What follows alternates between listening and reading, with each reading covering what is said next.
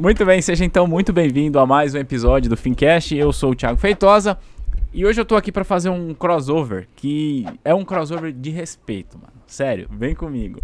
Vou falar para você que, bom, você já viu, né, na thumb do vídeo, já viu no título, né, mas é, eu tô aqui com o professor Lucas Silva, parceiro de alguns anos aí que a gente troca ideia. É, obrigado pelo seu tempo. E olha só, quando a pessoa tá com moral, o cara saiu lá de Porto Alegre para vir entrevistar, para vir participar do Fincast aqui. Então, eu tô com moral, né? Bom, antes de eu passar a palavra para você, aquele jabá inicial, você que está assistindo a gente, quiser ver a minha beleza e a beleza do professor Lucas Silva aqui, o lugar, mas se você quiser só ouvir a gente, você pode ouvir no Spotify também. Agora, para você que está só ouvindo a gente no, no, Spotify, vai lá no nosso canal do YouTube, T2 Educação, se inscreve e vem ver a beleza do nosso convidado e a minha beleza para a gente trocar uma ideia. Agora sim, feito o jabá e a apresentação, mais uma vez, irmão, obrigado por você ter vindo, de coração, é uma alegria receber você aqui. A gente já conversou muito, já se viu, já almoçou junto, já trocou ideia, mas eu acho que é a primeira vez que a gente para para produzir alguma coisa juntos. E eu acho que isso significa muito no nosso mercado, porque nós estamos inseridos no mesmo mercado e, e aqui, é, sem falsa modéstia, né, já que eu vou falar de mim e também de você, eu acho que a gente representa é, um share significativo dentro do mercado de certificação, juntando os, os nossos dois business, né? Não, não vou falar em números, mas a gente representa isso, a gente sabe, então é legal a gente estar tá aqui. Eu tenho usado o Fincast, Lucas, para eu falar de trajetórias. Então não vou te perguntar como que passa no CFP, nem o que, que você acha do mercado, se vai subir ou se vai cair. Eu queria saber como que você chegou lá, como você chegou aqui. Então, teve um certo dia que o Luquinhas acordou e falou assim: pai, eu quero trabalhar no mercado financeiro. Aconteceu isso? Primeiro, obrigado pelo convite aí. Eu acho que é, é muito bacana estar falando com, com os teus alunos aí. Muitos são também. Convergente. Ah, exatamente. Em algum momento estudou contigo, estudou é. comigo, enfim. Mas eu acho que o grande ponto, e tu tem razão, né? Quando tu é. falou assim, putz, eu tô com muita moral, né? É. Porque realmente a gente vinha pra cá já no, no final de semana. Pô, aí você me queimou. Mas, não, mas calma, deixa eu explicar. A gente vinha naturalmente, a gente vinha lá no final do dia, uhum. né? Porque todo mundo tem família uhum. lá, o cara, quando o cara fica pouco em casa. Quando você me chamou lá em março, falou assim, Lucas, vamos gravar esse negócio, a gente já parei. Galera, a gente tem que ir um dia antes. Pô, né? que legal. A gente, e eu tava comentando ali contigo, e é verdade. 13 e meia da manhã foi hora. 10 para 13 eu levantei, 13 e 20 eu saí de casa da manhã. E isso é realmente por decisão de vir aqui uh, uh, conversar contigo, de a gente conseguir fazer isso. E por que, né, Thiago? Até uh, antes de responder a sua pergunta, mas por que isso? Porque, cara, isso é bastante verdade. Assim, eu já te falei isso e eu faço questão de falar agora publicamente, né? É, eu te admiro como pessoa, tu tem uma ética muito bacana, desde sempre foi assim. Né? Eu entrei depois de ti uh, nisso aqui. Ou antes, né? É, né, é digamos assim, como, uh, é. sozinho aqui, Sim, é. depois, né? E tu me recebeu sempre muito bem. Uh, nas primeiras vezes que eu te conheci pessoalmente, sempre foi muito aberto, sempre falou muito próximo de mim, o que, que eu precisava uh, para ajudar. E o meu time te admira muito também, oh, né? Os caras gostam de ti tu sempre é bem falado lá dentro de, de como ser referência, de, de coisas que a gente já tentou, inclusive, fazer juntos. Então não tinha como ser diferente, né? Não tinha como não vir. E, e realmente, ah, tu me que... ah, quebrou porque não vem. Pra... Não, eu vim só para isso. Eu vim um dia antes para isso. Pô, legal, obrigado. Então, assim, é... feliz também por estar aqui. E já te convidando também para ir lá no meu também, para gente, pra gente contar um pouquinho mais do teu lado que eu, que eu, que eu acho que é bacana. Respondendo, dito isso, esse, essa parte inicial, assim, realmente é, bem feliz de estar aqui e tentar contar uma história bacana aí pra, pra tua galera. Dito isso, uh, como é que despertou tudo isso? É, eu estava na faculdade, eu sou de Porto Alegre, e, cara, assim, eu consegui entrar na faculdade mais barata que tinha de Porto Alegre. Era 100, 112 reais, acho, a, a, que eu pagava lá, que era o que dava para fazer e tal. E lá tinha uns colegas meus que iam trabalhar de terno e gravata. Eu não sabia o que eles faziam. Eu só achava os caras, putz, esses caras aí putz, cara, eu quero usar essa roupa. E achava chique aquilo ali. Meu, eu quero usar essa roupa. E eu trabalhava como administrativo, como office boy ali, assim, eu quero usar essa roupa. Aí despertou para eu começar a entender sobre o mercado financeiro. O que que esse cara come? O que que ele faz? Eu só queria usar a roupa desses caras. Queria ter terno. Eu, eu quero usar terno só. E aí, então, em 2006, eu entro no, no, no, no extinto Banco Real, depois virou Santander.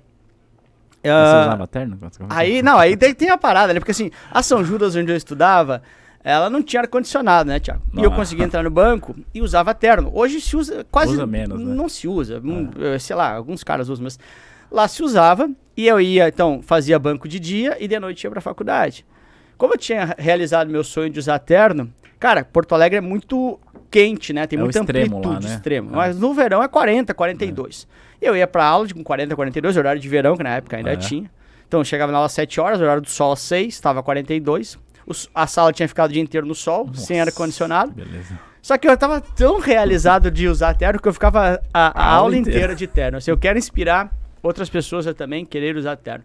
Calorão desgraçado, os meus colegas lá de mais tempo de terno já tirando tudo, aquela gravata é. assim, ó, que é a melhor felicidade que tem às 6 horas. Eu, não, assim. durinho aqui, porque eu tinha realizado meu sonho que naquele legal, momento. Cara.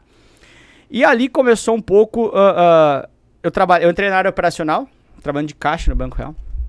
E isso foi em 2006, que nem eu comentei. Pra, só, desculpa te cortar. Pra geração mais nova, tem muita geração nova que segue a gente, né? É, o Banco Real hoje é o Santander. perfeito, beleza. perfeito, perfeito. Era um baita banco, é. inclusive, é. bem legal de trabalhar. Uma série de, políticas de cuidar de gente, é. que inclusive eu tento implementar um pouco lá com, com o nosso time.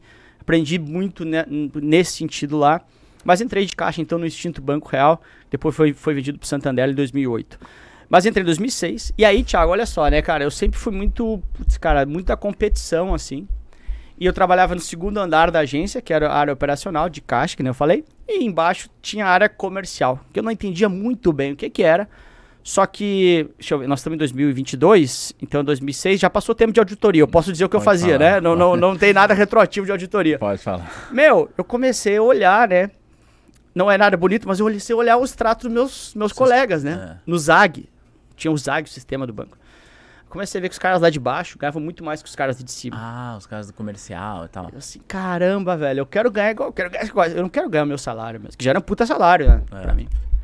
Eu comecei a ver que os caras faziam certificação, né? Putz, pra entrar aqui, o gargalo é certificação. Ali começou minha história com certificações financeiras. Ali começou minha história que já estava dentro do mercado financeiro. Ali de diferenciação, que eu comecei, putz, eu quero ter certificação mais que todo mundo lá de baixo.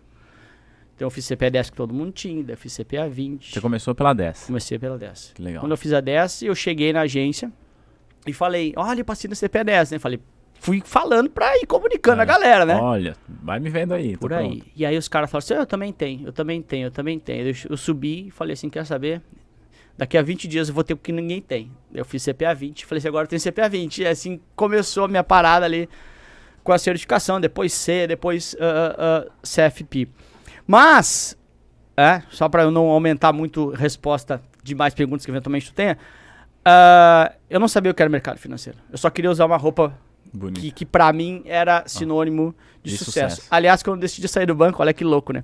Quando eu decidi sair do banco para dar aula, né? Minha mãe perguntou duas coisas. Poxa, Lucas, você não vai usar mais terno? E como é que você vai fazer sem o ticket, sem o vale-refeição? As duas perguntas que ela me fez, assim, mais ou menos. Mas enfim, começou por aí. Legal. É, eu conheço você muito antes de você me conhecer. Porque eu conheci você dando aula com o Edgar, uhum. né? É, eu não sei que ano que foi isso. 2011. É, 2000, que eu comecei, não sei que ano que, né, que, É, 2000, ano, 2011 foi o ano que eu saí do banco. É, então talvez naquela época ali eu tenha feito... É, quando eu saí do banco, é, eu fiz uma prova. É, eu, tinha, eu tinha, quando eu saí eu tinha CPA 20. Aí eu comecei a estudar pra Sé e tal, mas aí eu meio que larguei de mão que eu fui empreender, fui fazer outra coisa. Foi nessa época que eu conheci você e tal. E, inclusive eu achava que você era irmão do Edgar. é, mas aí vem cá, você começou. É, você estudou para passar na prova. Como? Você estudou com o Edgar? Ou não? Não, na verdade. Você já conhecia o Edgar? É, o que, que aconteceu foi o seguinte, né? Como é que. Uh, então eu te contei lá como é que entrou. Minha, minha, como é que o mercado financeiro entrou na minha vida. Uhum. Como é que a educação entra na minha vida. Quando eu comecei a fazer todas as certificações, CPD e CP20 eu fiz com apostila Legal. na época, né? Uh, que tinha, inclusive, do Edgar, era, era é. grande referência, é, né? É. Uh, uh, no mercado naquele momento, que tinha de conteúdo gratuito e era uma apostila. É. Né? putz, fiz com aquilo ali. E aí os meus colegas começaram a me olhar como um cara já que tinha CPA 20. Tinha uma referência. E eles falaram assim: caramba, você passou no CPA 20? Sim, é, passei. por isso que eu digo muito que, assim, cara, as certificações, uh, na minha opinião, elas mudam a vida. Sabe é. por quê, Thiago? Uh, não é nem porque muitas vezes os caras pensam, nossa, eu passei semana passada e não tive nenhum aumento. É. Não necessariamente é o aumento. Exato.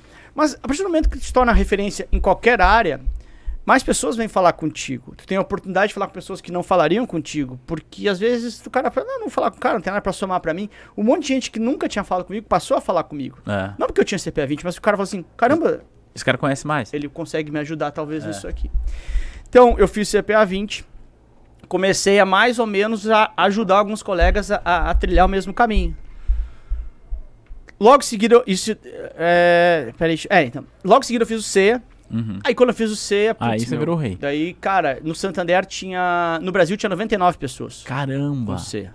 Né? No na época chamava SEI ainda é, ou não? SEI, SEI, né? É. SEI, Certificado Especialista em Investimentos. Era, né? Não era SEI, SEI ainda. É. Velho, ali. Uh, ali mudou muito o patamar nesse sentido. Porque aí sim, as pessoas vinham falar comigo, as pessoas uh, atendiam clientes e vinham me trazer cliente que nem era meu. Tipo, meu, me ajuda aqui. Esse aqui é o cara, né? É. Velho, a, ali também foi um grande, uma grande virada de chave. E aí nisso, eu comecei a cada vez mais a ajudar as pessoas. Comecei a ajudar. E aí no Rio Grande do Sul também era, fui o primeiro do estado a ter o CE. SEI na época, né? É. Foi aí que, que chegou. Então, assim, eu já ajudava as pessoas na agência. Tinha uma sexta de noite. Sábado de manhã a gente montava alguns grupinhos de estudos, quatro caras, cinco caras, e as galeras iam mais ou menos ajudando e tal, porque eu sabia. E fui vendo que eu gostava daquilo. Em 2011, daí entra o Edgar na minha vida, né? Porque o Edgar já dava aula há muito uhum. tempo, naquela época 100% presencial. Ah. Não, mentira, tinha o curso online já, né? Mas bem presencial. E ele falou assim, Lucas, olha só, meu, bah, tu, tu tem o C, eu sei na época, tal, tal, tal, tal, tô buscando um cara para me ajudar a dar aula. Tu te anima? Assim, cara, cara, quando tiver uma oportunidade aí, uh, me avisa. E você ainda estava no banco? No banco ainda, né? Uhum. Que no banco eu fico até 2014. Uhum. Em 2011, quando surge essa oportunidade, de 2011 até 14 eu faço os dois juntos. Certo. Né? Então fazer final de semana. Então. Mas como é, que, como é que surge eu dar aula oficialmente, né? Porque eu ajudava meus colegas, tal, tal, tal. E eu tinha dado esse recado lá atrás. Aí uma sexta-feira, umas sete da noite, eu acho. Aí o Edgar me liga, né? Lucas, beleza? Beleza? Cara, chegou tua hora, assim. Eu, na minha cabeça, dirigindo, assim, né? Eu me imaginando, beleza, meu, vou daqui a um. Rápido pensando assim, né? Daqui a um mês, né? É. Daqui a duas semanas, ele assim, amanhã às oito da manhã nos sindicatos bancários. E eu. Cacete! Não! Eu falei, não é. dá. Ele assim, tu tá pronto ou não tá pronto? E eu não tava Porra, pronto. Legal. Eu não me sentia pronto. falei assim, sim, tô pronto. Né? Daí eu lembro que eu cheguei em casa, sei lá, sete e meia tomei um banho e estudei para dar aquela aula até tipo 4 da manhã, 5, não, 4, 5 é mentira, mas umas 4 da manhã. Dormi das 4 às 7, às 7 acordei e fui às 8 Caramba. da aula. Só rezando por uma coisa, por favor, não tem ninguém que reconheça. É. Só que, cara, Porto Alegre não é uma cidade grande. Uhum. Uh, é, é, só bancário estudando para CPA. Provavelmente. É o mundo do é, cara. É. Cheguei nos sindicatos bancários. Não, eu, tinha, eu rezava para duas coisas. Que a turma não esteja cheia cara, tu é hiper inseguro, tu não, tu não é. quer. Hoje, pelo contrário, tu vai dar é. mouse porque é todo mundo lá.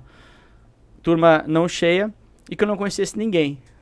E não aconteceu nenhum dos dois. Aí entrei, quando eu entrei assim, primeiro já tava 80% lotado, cheguei um pouquinho mais cedo, 80% lotado. E na primeira, primeira pessoa da, da fila, era a guria que todo banco sabia que eu, que eu tinha tentado, gostava da guria. Ah. E todo mundo folgava em mim que, eu não conseguia pegar a guria. Né? Ah, tu não é, tu é muito ruim, não sei o quê. A guria dá risada de ti, não sei o quê.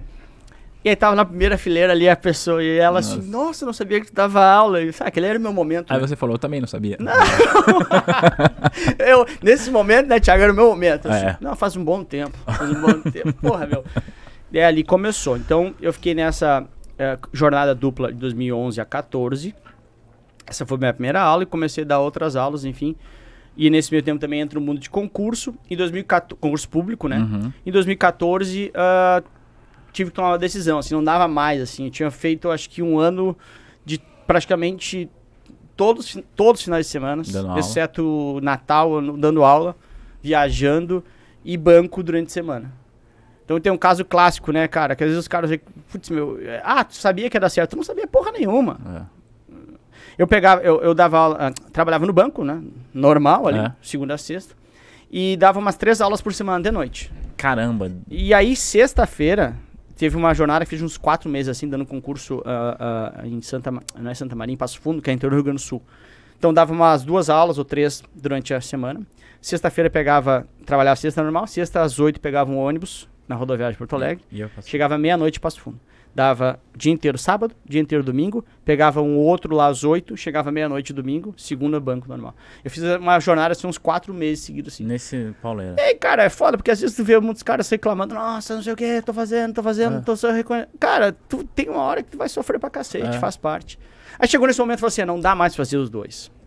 Aí eu, em 2014 eu saio, dedico exclusivamente pra educação financeira só, só para dar aula. E aí, nesse momento, lá com o Edgar? Lá com o Edgar, isso. Então, o que 2011 era um segundo trabalho uhum. com o Edgar, em 2014 passei meu, minha ocupação, meu trabalho principal. Assim. E a, a, empresa do Edgar na época, porque agora o Edgar está em um outro momento da empresa e tal, mas na época a empresa é, cresceu bastante, porque tinha concurso e tal, que era ó, as certificações e a casa, não Nos era? Nos casos, concurso mais certificações. É, você, lá dentro, você também teve uma trajetória bacana. Você pode, o que você pode compartilhar dessa época, antes de chegar no teu projeto? Legal, legal. Uh, cara, tem, tem uma passagem muito clássica, assim, né? Que eu acho que, que, que serve para as pessoas entenderem um pouco sobre o que eu sempre digo, né, Thiago? Cara, você tem que fazer mais. Uh, fazer o comum, todo mundo faz. Boa. E eu fui contratado como professor. E eu tinha lá, uh, ganhava um bom salário. E um dia, e, e, assim, cara, eu sempre tento parar e ler, e ler, o cenário, ler o que está acontecendo, assim. E eu dava, e, como era só professor, era, tinha uma carga horária variável, assim. Aí, tipo, passado, eu ganhava bem, assim, né? O meu salário do banco, né? Um pouquinho menos que o banco, na verdade. Eu fui ganhando uns 80% do banco, que é um, um bom salário. Uhum. Mas eu olhei, em três semanas, eu tinha dado, tipo, quatro aulas em três semanas. E eu tava em casa um dia de tarde. É o melhor dos mundos, tava ganhando dinheiro parecido com o banco. Trabalhando muito menos. Caralho, velho, tava em casa lá. É. Eu, assim, pô, eu, eu, dei três turnos de aula em três semanas. Mais ou menos foi assim, tá? O uhum. número não é exatamente é. isso, mas eu olhei assim, ó. Daí eu olhei pra trás e falei assim, ó. Vai dar errado isso aqui. Porque eu tô. Eu tô custando X e, e tô, tô entregando, entregando 10% de X. E eu assim, putz, beleza, mas não depende de mim dar mais aulas. É a empresa me contratou para dar aulas. Aí no outro dia, eu peguei minha, a, minha, a minha mochila e fui pro, pra empresa. Oito da manhã eu tava lá. Chega lá, o que tá fazendo aqui, Lucas? Meu, olha só, eu, eu vou vir pra cá todo dia. Por que tu quer vir pra cá todo dia? Assim, cara, eu não sei. Eu quero estar tá aqui, que entrando aqui aumenta as chances de ouvir coisas sobre a empresa. Ao ouvir mais coisas sobre a empresa, eu consigo talvez ter uma ideia sobre a empresa. E um monte de coisa que lá em casa eu, não. Eu não, não, não, não vou ver. Não e eu brinco que uh, hoje são os caras que são uh, meus sócios nesse projeto aqui hoje. E eu vi, eles eram meus colegas de trabalho lá. E aí eu ficava lá no cantinho. Sabe quando você é meio que um intruso? Ficava ali e via todo mundo almoçar. Eu brinco, brinco com eles até hoje. Falei assim: meu, meu sonho era almoçar com vocês. Porque eles eram os caras que tocavam a operação lá. E realmente, o meu sonho era almoçar com os caras.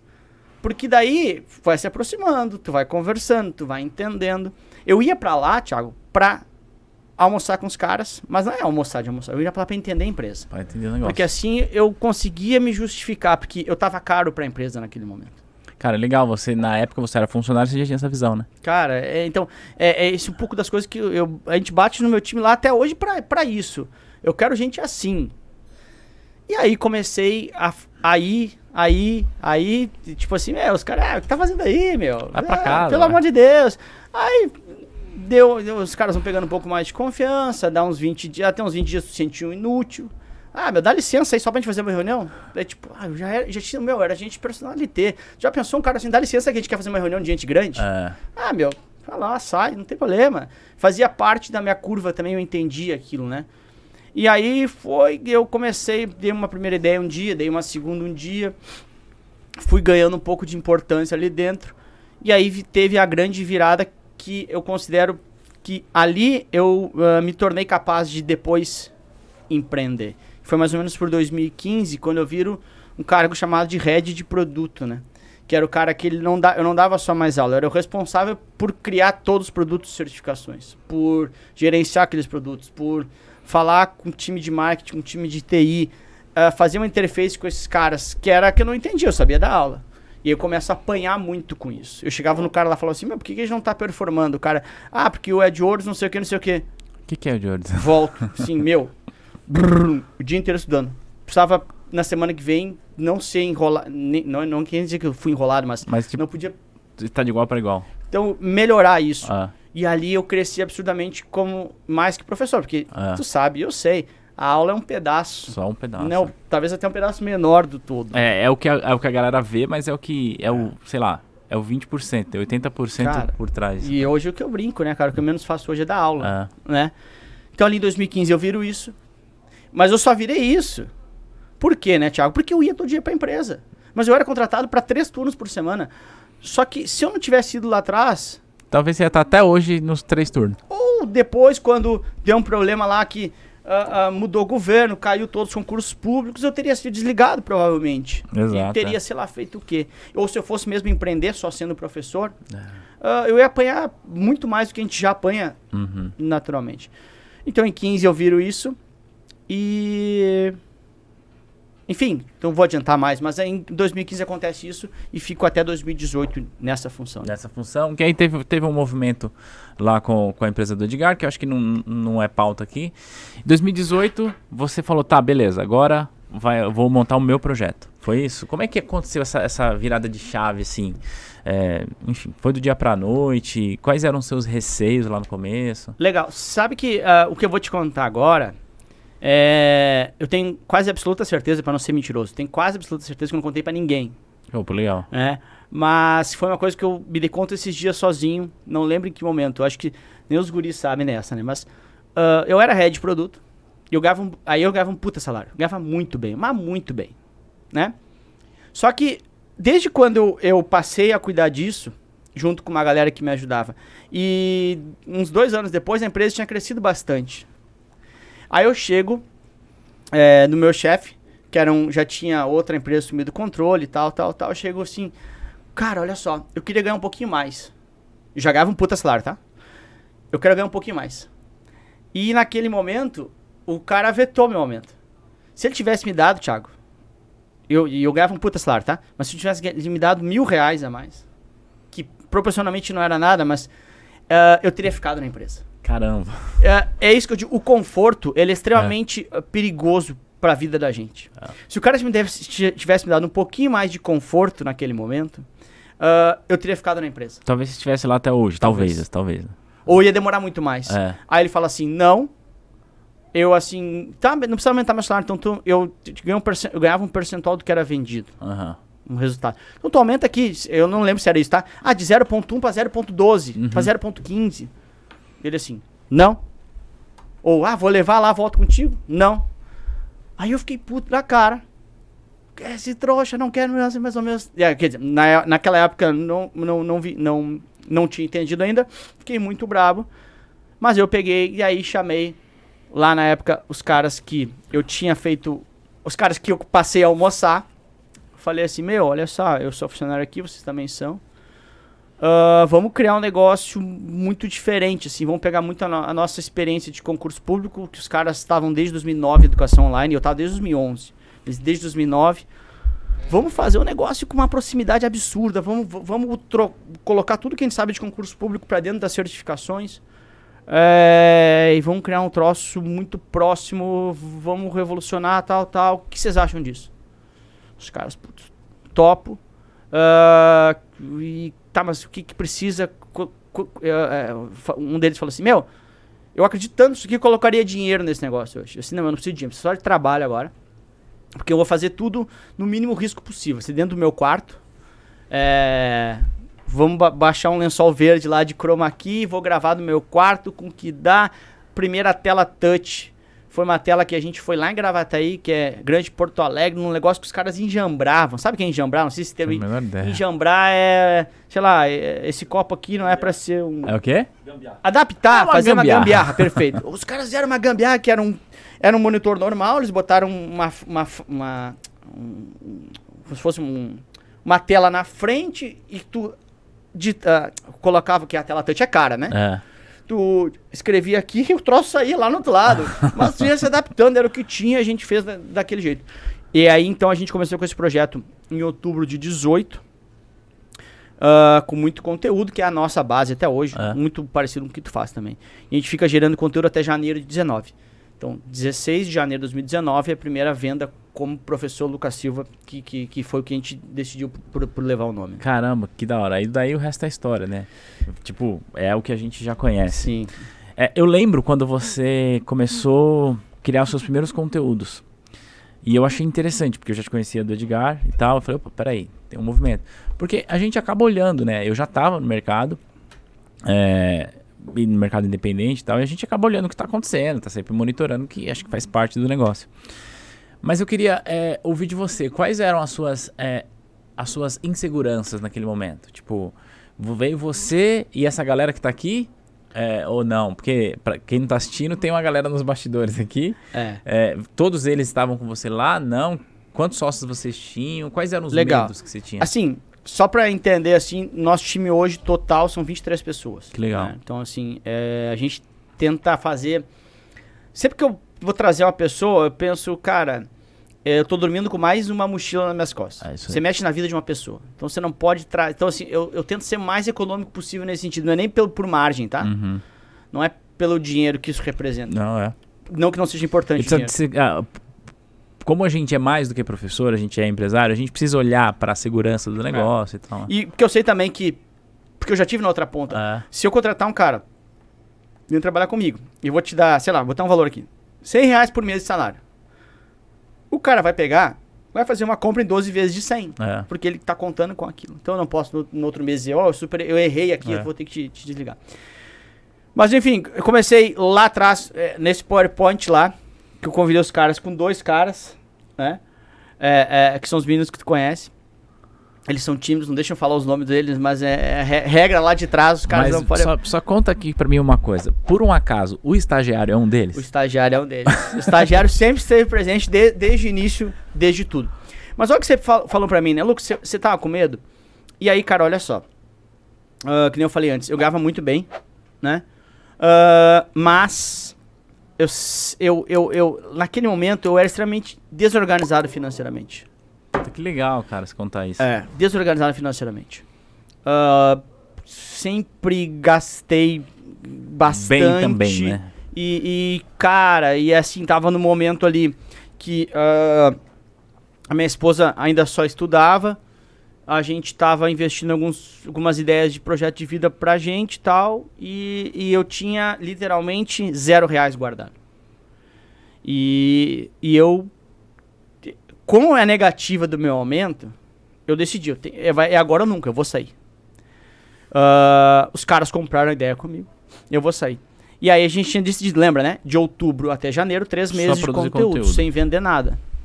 Então eu chego na minha esposa e digo assim, Rilo, olha só, eu vou sair. E a gente tinha uma vida muito boa. E ela só estudava ainda. Mas você era o único provedor de renda e você não Perfeito. tinha poupança. Perfeito. Só que, como é que eu, como é que eu digo pra ela que eu sou um CFP? Ah. Que eu já era. que você já e era. que não tenho dinheiro guardado. Que as pessoas. É, é meio. É um troço diferente, né? Como é que eu vou chegar pra minha esposa? Ela que me via como o cara que provia a renda, um cara. Que, Planejador pô, financeiro, Planejador tá. financeiro. E vou dizer assim: eu não tenho dinheiro. Não podia dizer. E ao mesmo tempo eu não podia passar insegurança pra ela. Então, eu vi o que eu custava por mês. Né? E falei pra ela assim: fica tranquilo que a gente tem reserva. A gente não tinha porra nenhuma de reserva.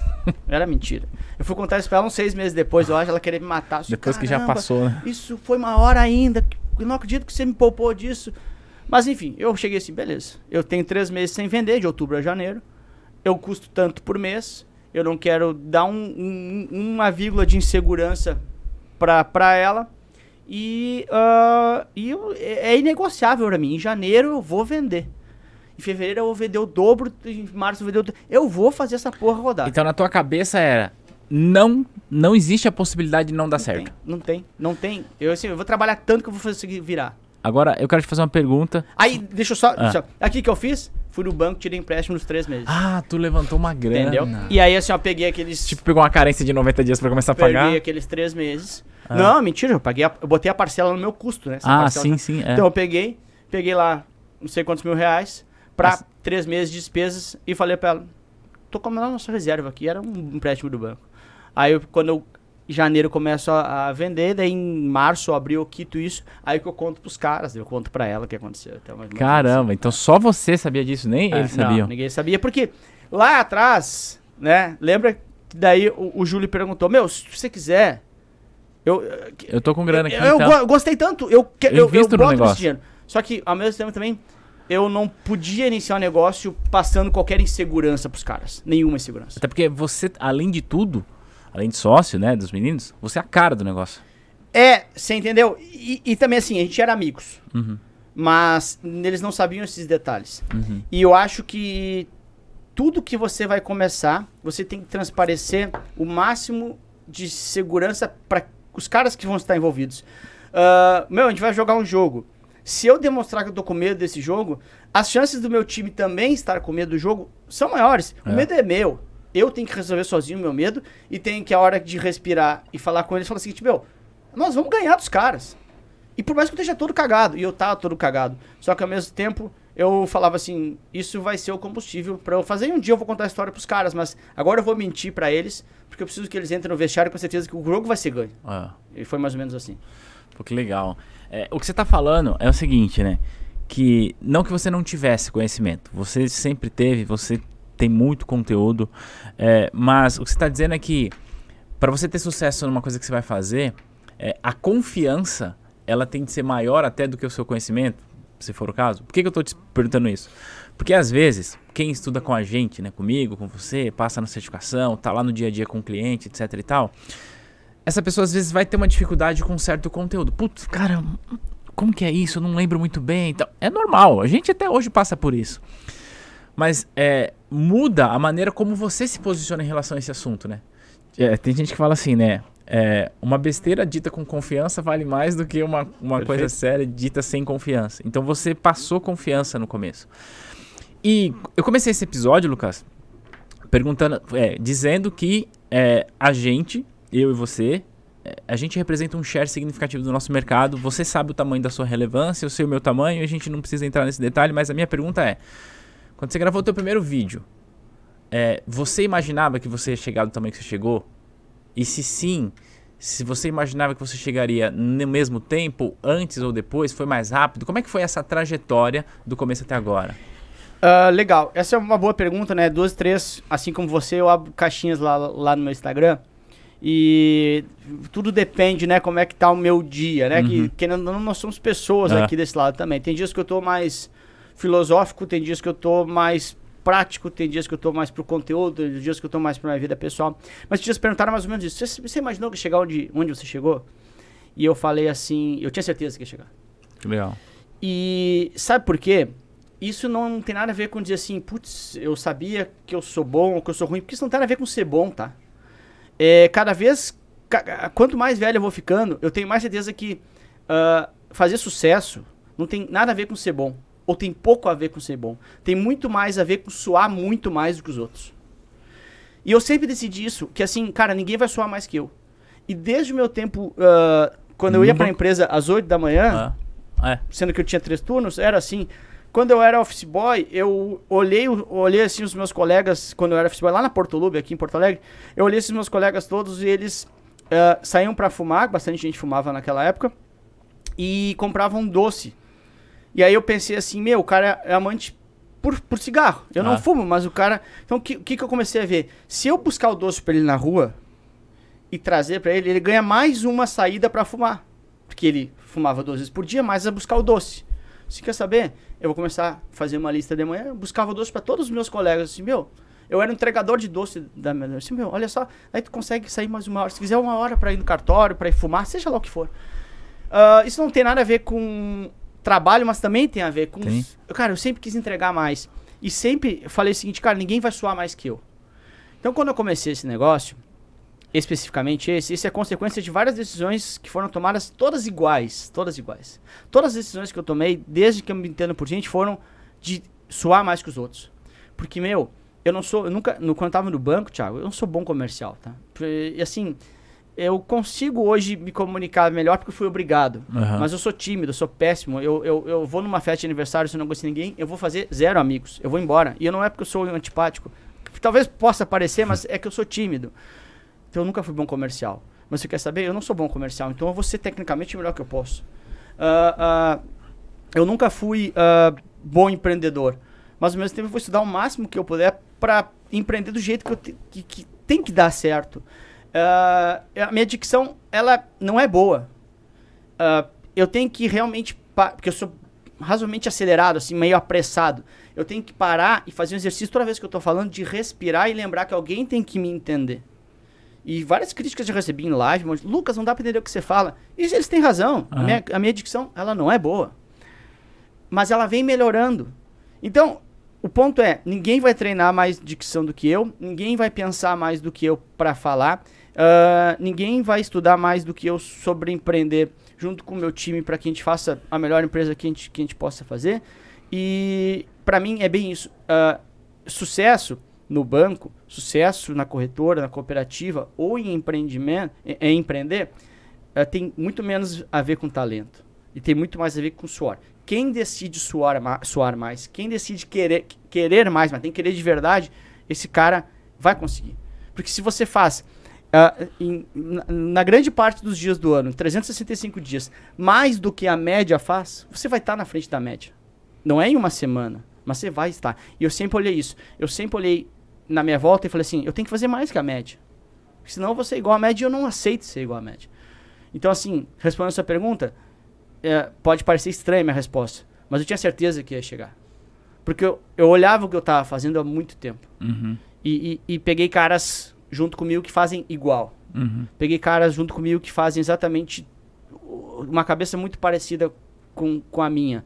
Acho que esse é, claro, quando você tem uma empresa um pouco maior, felizmente a sua e a nossa, a minha é. também já desse, desse, tamanho, não é mais sozinho que você ah. consegue. Ou você vai pegar um time que vai pensar igual, ou você não vai conseguir. E como você falou, né? Você também carrega o peso de mais uma pessoa dentro da tua vida, dentro do teu negócio. Então muda um pouco a percepção, né? Você não toma mais uma decisão por si só. É, então a gente, eu tô, não sei se você percebeu, mas a gente está fazendo uma linha do tempo, né? Aham, perfeito. É, lá perfeito. atrás chegou esse momento. Obviamente que não precisa compartilhar as coisas que você pretende fazer, porque são planos de negócios e tudo mais. Mas nós estamos em 2022, você provavelmente tem na cabeça, no papel, aonde que a tua empresa vai chegar daqui a 3, 4, 5 anos. É, o que, que você pode compartilhar em relação a, tá, o Lucas lá atrás era isso, hoje ele está assim, onde o Lucas vai estar tá daqui a alguns anos, claro, dentro daquilo que você puder compartilhar. É, sabe, sabe o que a gente percebe muito? Uh, duas coisas, ou que eu percebo muito. Cara, uh, principalmente quando a gente está maior, né?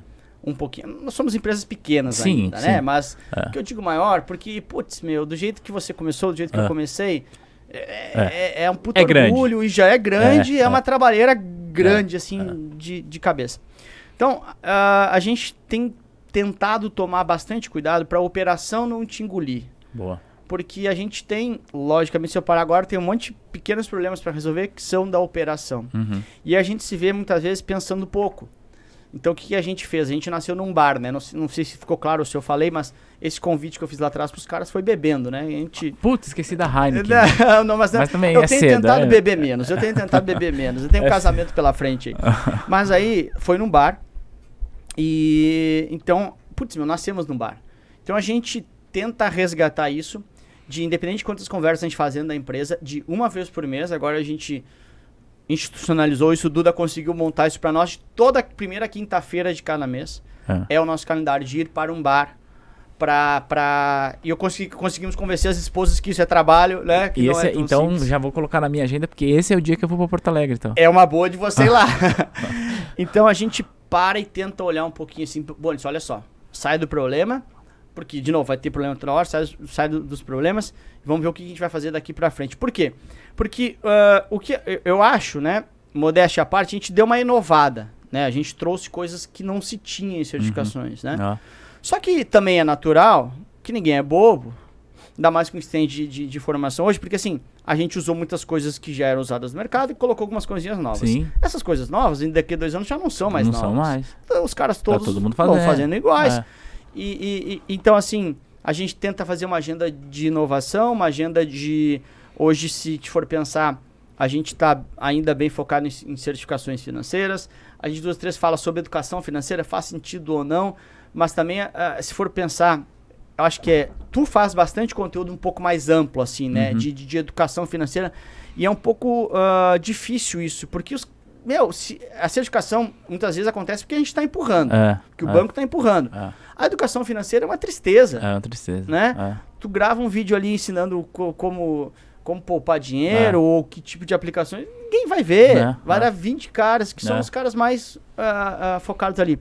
Mas enfim, eu acho que certificações financeiras tem cada vez mais players junto conosco, que é bom. É bom, é. A gente consegue entregar coisas para os alunos, que na minha época na tua era bastante mais difícil É, exato. é, Quando a gente estudou lá de, atrás é de- de difícil. estudar. Ah, então a gente já está mais ou menos mapeando isso. E um caminho talvez natural, educação financeira, alguma coisa de, de conseguir entregar algo mais pro profissional. Enfim, são linhas que a gente pensa ah, ah, de, de médio prazo para nossa empresa. Porque assim, eu digo pros caras, esse não é o meu emprego. Essa é minha vida. É, Eu não vou abrir outra Lucas Silva. É. Então isso aqui tem que dar certo, de É. novo. É, a gente apanha porque mudou, a gente apanha porque tem processo, mas e- essa empresa tem que dar certo. Esse barco que eu tô, eu não tenho outro barco pra ir. Que não tem como criar Lucas Silva 2, né? É. Ou ah, tem a T2, mas aí a T2 já tá criada, né? a gente pode pe- fazer o LT2, pô. é, olha aí, ó, viu? Seguinte, certa vez, Lucas, muito bom você compartilhar isso e eu não vou mais entrar em, em detalhes de planejamento porque não faz sentido. Mas certa vez me perguntaram uma coisa lá na minha caixinha do Instagram, eu sei o que eu respondi. É, eu imagino o que você responderia também para essa pergunta, mas eu imagino. Então eu vou perguntar para você. Certa vez alguém perguntou assim para mim: pô, se trabalhar no banco é tão bom como você fala, que você vende curso de certificação, por que de acho você não trabalha mais no banco e você está dando, vendendo curso? Porque é uma crítica comum que acontece. Ah, vende curso. Não. Enfim, eu sei o que eu respondi.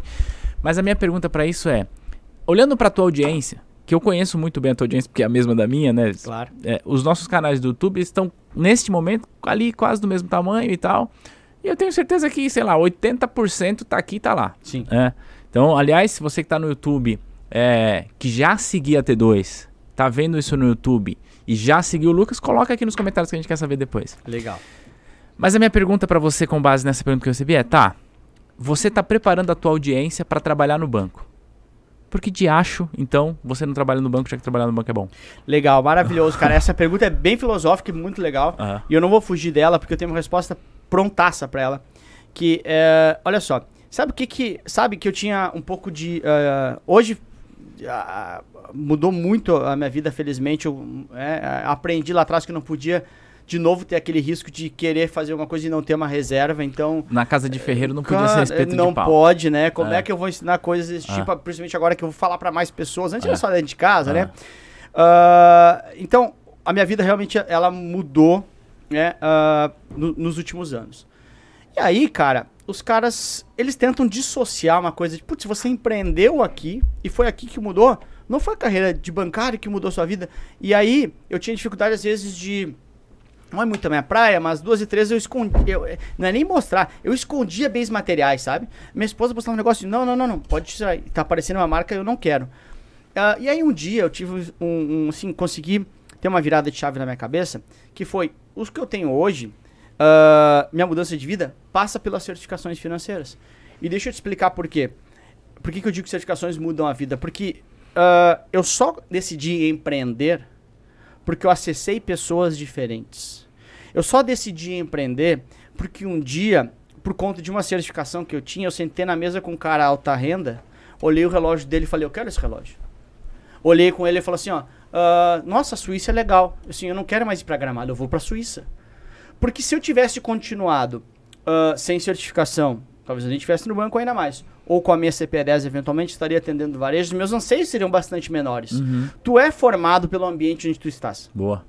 Então, assim, ah, cada certificação que eu fazia e cada atitude que eu tinha como profissional, lá dentro do banco, me abria portas para falar com pessoas, para receber convites de, por exemplo, empreender com um cliente, empreender com outro, de abrir uma, um, um negócio com esse cara aqui.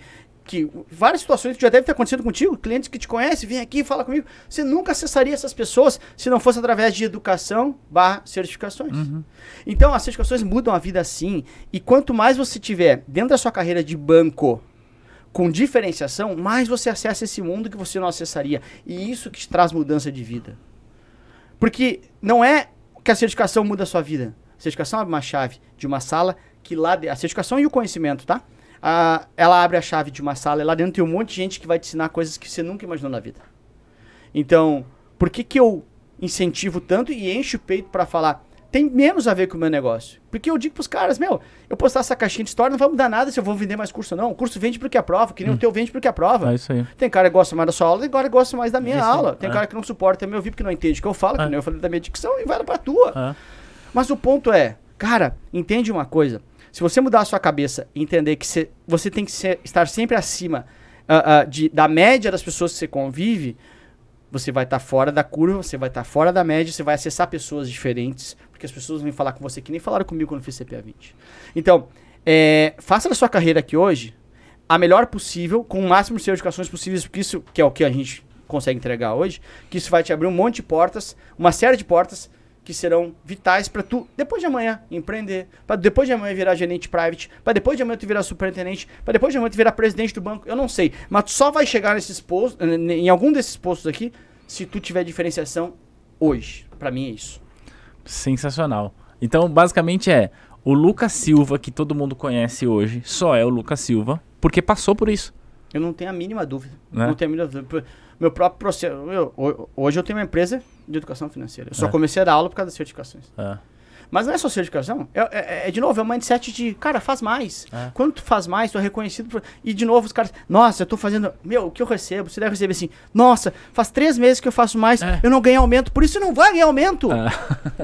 Ah, você, o seu aumento ele não é financeiro, pode até ser. Pode ser. é. Mas às vezes não é. Diz, ah, Nossa, eu tô fazendo certificação, meu banco não me reconhece. Beleza, parabéns, você tá maior que o banco, depois de amanhã vai vir outro banco. É isso aí. Então acho que é um pouco disso que, que, que vai te forjando como pessoa de querer mais. Quando você acessa mais, você entende que tem coisas. Porque assim, meu, de novo, a ignorância é uma benção, né? Ignorância é uma benção. Ah, ah, putz, meu, você, quando não conhece coisas melhores, você tá feliz com as que tem. É. E eu acho que conhecimento, ela abre essas portas que não volta mais, entendeu? E aí, aí, aí a decisão é sua. Putz, aqui em, carreira de bancário eu tô conseguindo, porque tem um carreira de bancário que ganha mais que eu e você. É, é, Né? é. É, é fato. Eu É. nem sei quanto ganha, mas eu É. sei que tem, ga- É. ganha muito mais que eu e você. Com uma porrada de bônus. Ó, só a gente pegar o que o Nubank pagou. de- Pô, os caras então. Mas, e aí, olha só, os caras, não, eu nunca vou chegar aqui, meu amigo. O cara que, que tá lá faz cocô igual a você. Ah, isso aí. O cara que tá lá, a diferença é que tomou algumas decisões antes. Toma, toma suas decisões agora, porque se daqui a um ano, a única certeza que a gente tem daqui a um ano é que você vai estar um ano mais velho. E você não vai, você vai ter perdido um ano de decisões não tomadas se não tomar alguma decisão. Pra mim é isso. Pô, que legal, muito bom. É, Esse lance de fazer mais, é, eu, eu, eu concordo muito com isso, mas muito. Tá? É, eu sempre falo assim, tem uma frase que eu falo muito, que a sua carreira é maior do que o seu emprego. Não sei se você já me viu falando Perfeito? isso. E eu falo o seguinte, se você fizer mais, você vai ser reconhecido ponto final. Não tem como não ser. Pode ser que o teu banco não te reconheça. Pode ser que. Não importa, mas você vai ser reconhecido. Você vai ser reconhecido pelo mercado. E aí eu dou o meu exemplo. Cara, eu sempre fiz mais. E eu fui demitido do Itaú. Eu não saí porque eu quis, eu fui demitido. E hoje o mercado me reconhece. Não é o Itaú que me reconhece, é o mercado. A quantidade de gente que me acompanha e tal. E há pouco tempo atrás, a gente firmou parceria com o Itaú para fazer. Então, percebe como que as coisas são? Eu não tô falando isso para dizer, olha, o Itaú. Não, Não, claro, é porque lógico, lógico. você valorizar. Só que aí tem um outro ponto que acho que vale uma reflexão aqui. Vai ser uma parada, eu acho que um pouco mais professoral, onde eu tô querendo chegar. Nós defendemos a ideia de que você precisa fazer mais. Ponto final. E por que a gente defende essa ideia, e ela é bastante difundida, aliás, você recebe lá na, na tua escola um, um jovem de 18 anos que acabou de descobrir que existe uma coisa chamada certificação. E ele fala assim: Ah, é para fazer mais? Então eu posso começar pela CEA? Eu posso começar pelo CFP? Não, porque tem o lance da experiência. Acho que a pergunta que eu mais recebo aqui, Lucas, que eu mais recebo: Eu posso começar pela CPA 20 e não fazer a CPA 10? Eu posso começar pela CEA? E a resposta é que sim, você pode. Ponto. Mas eu queria saber o que você responde com a quantidade de perguntas. Você deve receber isso também. Claro, claro, O que lógico. você responde para alguém que chega assim: Posso começar pela CPA 20? Qual a sua resposta? É, na verdade é o seguinte, tá? Você falou que recebe algumas, a gente recebe todos os dias. É, todos né? os dias. Todos os dias, não é nem algumas, É. né? O que, que eu sempre digo, né? Eu acho que é o seguinte, ah, a certificação por si só, putz, meu, olha só, eu tenho CE, sou especialista de investimentos, Pela Ambima você é, quem tem o C é, é especialista em investimentos. Agora, tem bastante diferença entre você ir lá e passar uma prova e você entender o que você está falando. Uhum. Porque 70% de acertos na prova, tem uma série de pessoas que você sabe, que eu sei. O cara vai lá, decorou questões, é, na hora da prova tem chance de, de cair, sim, o banco de questões, você É. pode dar sorte e você É. realmente ah, conseguiu acertar a partir de decorar. Então, para mim, esse é um, muito do ponto. As pessoas perguntam, por exemplo, Lucas, quantos por cento de acerto tem que estar no simulado para Essa é ser também. aprovado? É. Eu não sei exatamente como tu responde, mas eu respondo assim, cara, é, não interessa se o índice de acerto. O que interessa é se você está entendendo o que você Exato. está respondendo. É. Você vai chegar lá, se mudar uma vírgula, se você decorou, Você não adiantou. Ah. Então eu sempre digo um, um pouco disso para as pessoas. Por exemplo, tô lá com um cargo pronto. Cara, a, que acontece às vezes também. A agência tá me esperando, a cooperativa tá me esperando. E se eu tira, tirar a certificação CPDS, CPA 20, ah, eu tenho o meu cargo esperando. Ou seja, você tem uma pressão para fazer. Faz. A minha resposta é: faça a certificação que tem meno- a menor carga de estudo possível. Porque é lógico que o CPA 20 tem lá uns 30% a mais de conteúdo, vai, um pouquinho de boa vontade para mais, para menos, enfim. Então faz, se eles estão exigindo CPA 10, faça CPA 10 só para resolver esse problema, porque você tem pouco tempo, então se dedica o máximo tempo para resolver isso. E aí vá para resolver a sua pendência. Se você está estudando, putz, eu quero entrar no mercado daqui a um ano, quero entrar no mercado daqui a três meses, seis meses, você tem um tempo maior de maturação de, de, de conseguir estudar. Então, beleza, você pode fazer CPA 20 estudando para CPA 20. Uhum. Para mim, Thiago, esse é, o- é, é, é- é a grande chave da questão aqui. É não estudar para passar na prova, Boa. mas estudar para entender o que você está falando, estudar para entender o que você está estudando de fato, e não em busca dos 70%. E de novo, se importa pouco se você tirou 70% ou não, não é esse ponto. É. Porque muitas vezes você entende, mas você não sabe fazer prova, você fica nervoso. Quanta gente não roda na prova de autoescola? É, exato. Então, pra mim, esse é o grande ponto, tá? É, independente de qual certificação você vai começar ou não, é, se você tem mais tempo, estude e se dedique para você entender o seu processo de estudo e de aprendizado. Para quando chegar na entrevista lá, o cara fazer uma pergunta para você e você chegar só com as perguntas decoradas, você não teve a certificação, na verdade. Acho que passa por aí. Quer dizer, o que você está falando é que o processo de aprendizado ele é mais importante que a prova em si. Lógico, lógico. Tanto é que você vai pegar no próprio CFP, tá? É. É uma prova mais, mais parruda, assim. Cara, eu bato muito assim. é, Ah, isso aqui você não precisa estudar porque isso aqui vai cair uma questão. Não, deixa eu te explicar isso aqui. É. Se você que tiver aqui na hora faltar tempo, você pode deixar essa pro final. Mas se eu quero que você entenda, você vai ter que saber explicar isso aqui pro seu cliente. É. Então, claro, numa, na hora da prova lá, se tá com tempo corrido, você não precisa fazer duration. É. Porque deixa ela pro final. Ah, não- putz, meu, não vai dar tempo. Ela é uma questão mais difícil, mais complicada.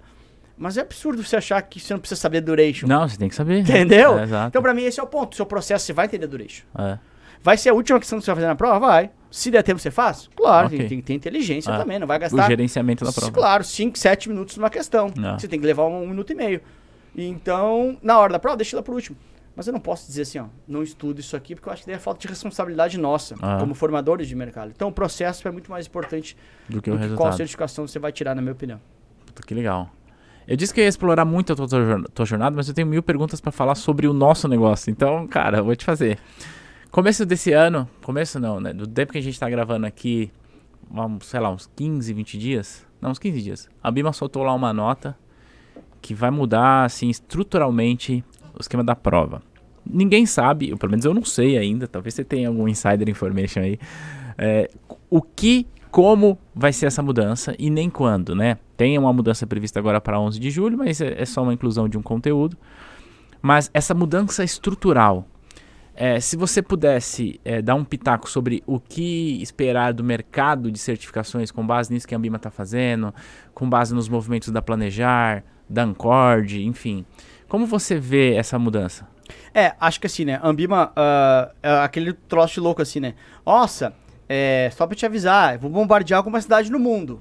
Aí fica todo mundo, né, de alerta, é mais ou É. menos isso, né? É. Ah, mas a ideia é a seguinte, né? Com 20 anos de certificação, a Ambima falou assim, caramba, ah, tô fazendo 20 anos, quero comemorar o aniversário de um jeito diferente, então vou dar uma surpresinha pra galera aí. Aí ele falou assim, vou fazer um estudo para entender um pouco mais o mercado e esse estudo vai nortear algumas mudanças. Né? Ah, a nota em si, ela veio bonita. Eu é. acho que, que, que, que, ela veio legal, porque ela fala o seguinte, né, Tiago? Olha só, eu quero olhar o que que está se falando de novo no mercado. Eu quero olhar se está surgindo o fundo de criptomoeda, eu quero botar sobre isso na minha grade. Tem que ter. Eu quero olhar se está tendo fintech, está tendo regulação, está tendo força no mercado, eu vou botar isso na prova. A ideia que está mostrando ali é essa. Putz, eu vou fazer um estudo, vou entender o que são esse, o que, que é o novo, essa galera nova de mercado e vou trazer isso para uma proximidade maior. Porque se for pensar mesmo, né, a Ambima, ela em geral é uma instituição que se preocupa bastante mais com a instituição é. do que com uh, o, o, investidor ou, ou, o cara da ponta ali, né? É. Eu acho que se for para ter uma prova ou um conteúdo programático mais realidade. A gente tava junto lá um dia que a gente tava na Ambima hum, lá. É. Eu falei, os caras, putz, a gente fica três dias fazendo questão. Sério que vocês ficam três dias para criar questão? para perguntar prazo médio do título, 60, 75, 120? Porra, é. vocês estão perdendo tempo, gurizada. mas os caras não gostam muito de nós, de mim, pelo menos lá, né? Então, mas enfim, eu acho que a gente tem que trazer. É, é, é bom pro mercado a gente trazer certificações mais perto da prática, mais voltado, inclusive, para cases, menos caras que vão lá e decoram quando o cara passa numa prova decorada, não é bom para mim, não é bom para ti, não é bom pro mercado, é. não é bom para ninguém. É. O mercado é, é, que a gente tem profissionais mais bem capacitados, é um mercado com mais confiança. O mercado com mais confiança é um mercado com mais dinheiro, mais dinheiro de investidores. Se tem mais investidores, tem que ter mais gente para atender. Se tem mais gente para atender, é mais certificação. Então é, é ruim para mim e para ti quando o cara passa decorando uma questão. Pô. Então eu acho que assim, eu vejo com, com, com, bons olhos, por mais que assuste, né? Os alunos ficam enlouquecidos. Nossa, não pode é. ter mudança. Mas eu acho que toda mudança, a Ambima, ela é bem organizada nisso. É, né? Acho talvez uma das mais organizadas. Ou se não for a mais. É. Planejar, por exemplo, ela peca bastante é. nisso, por incrível que pareça. Apesar do preço da prova. Ancora nem se fala, né? Que é. Ancora, Ancora há dois anos falou assim: o módulo 2 não cai mais, ele só riscou lá o módulo 2. tá até hoje. E tá até hoje riscado só.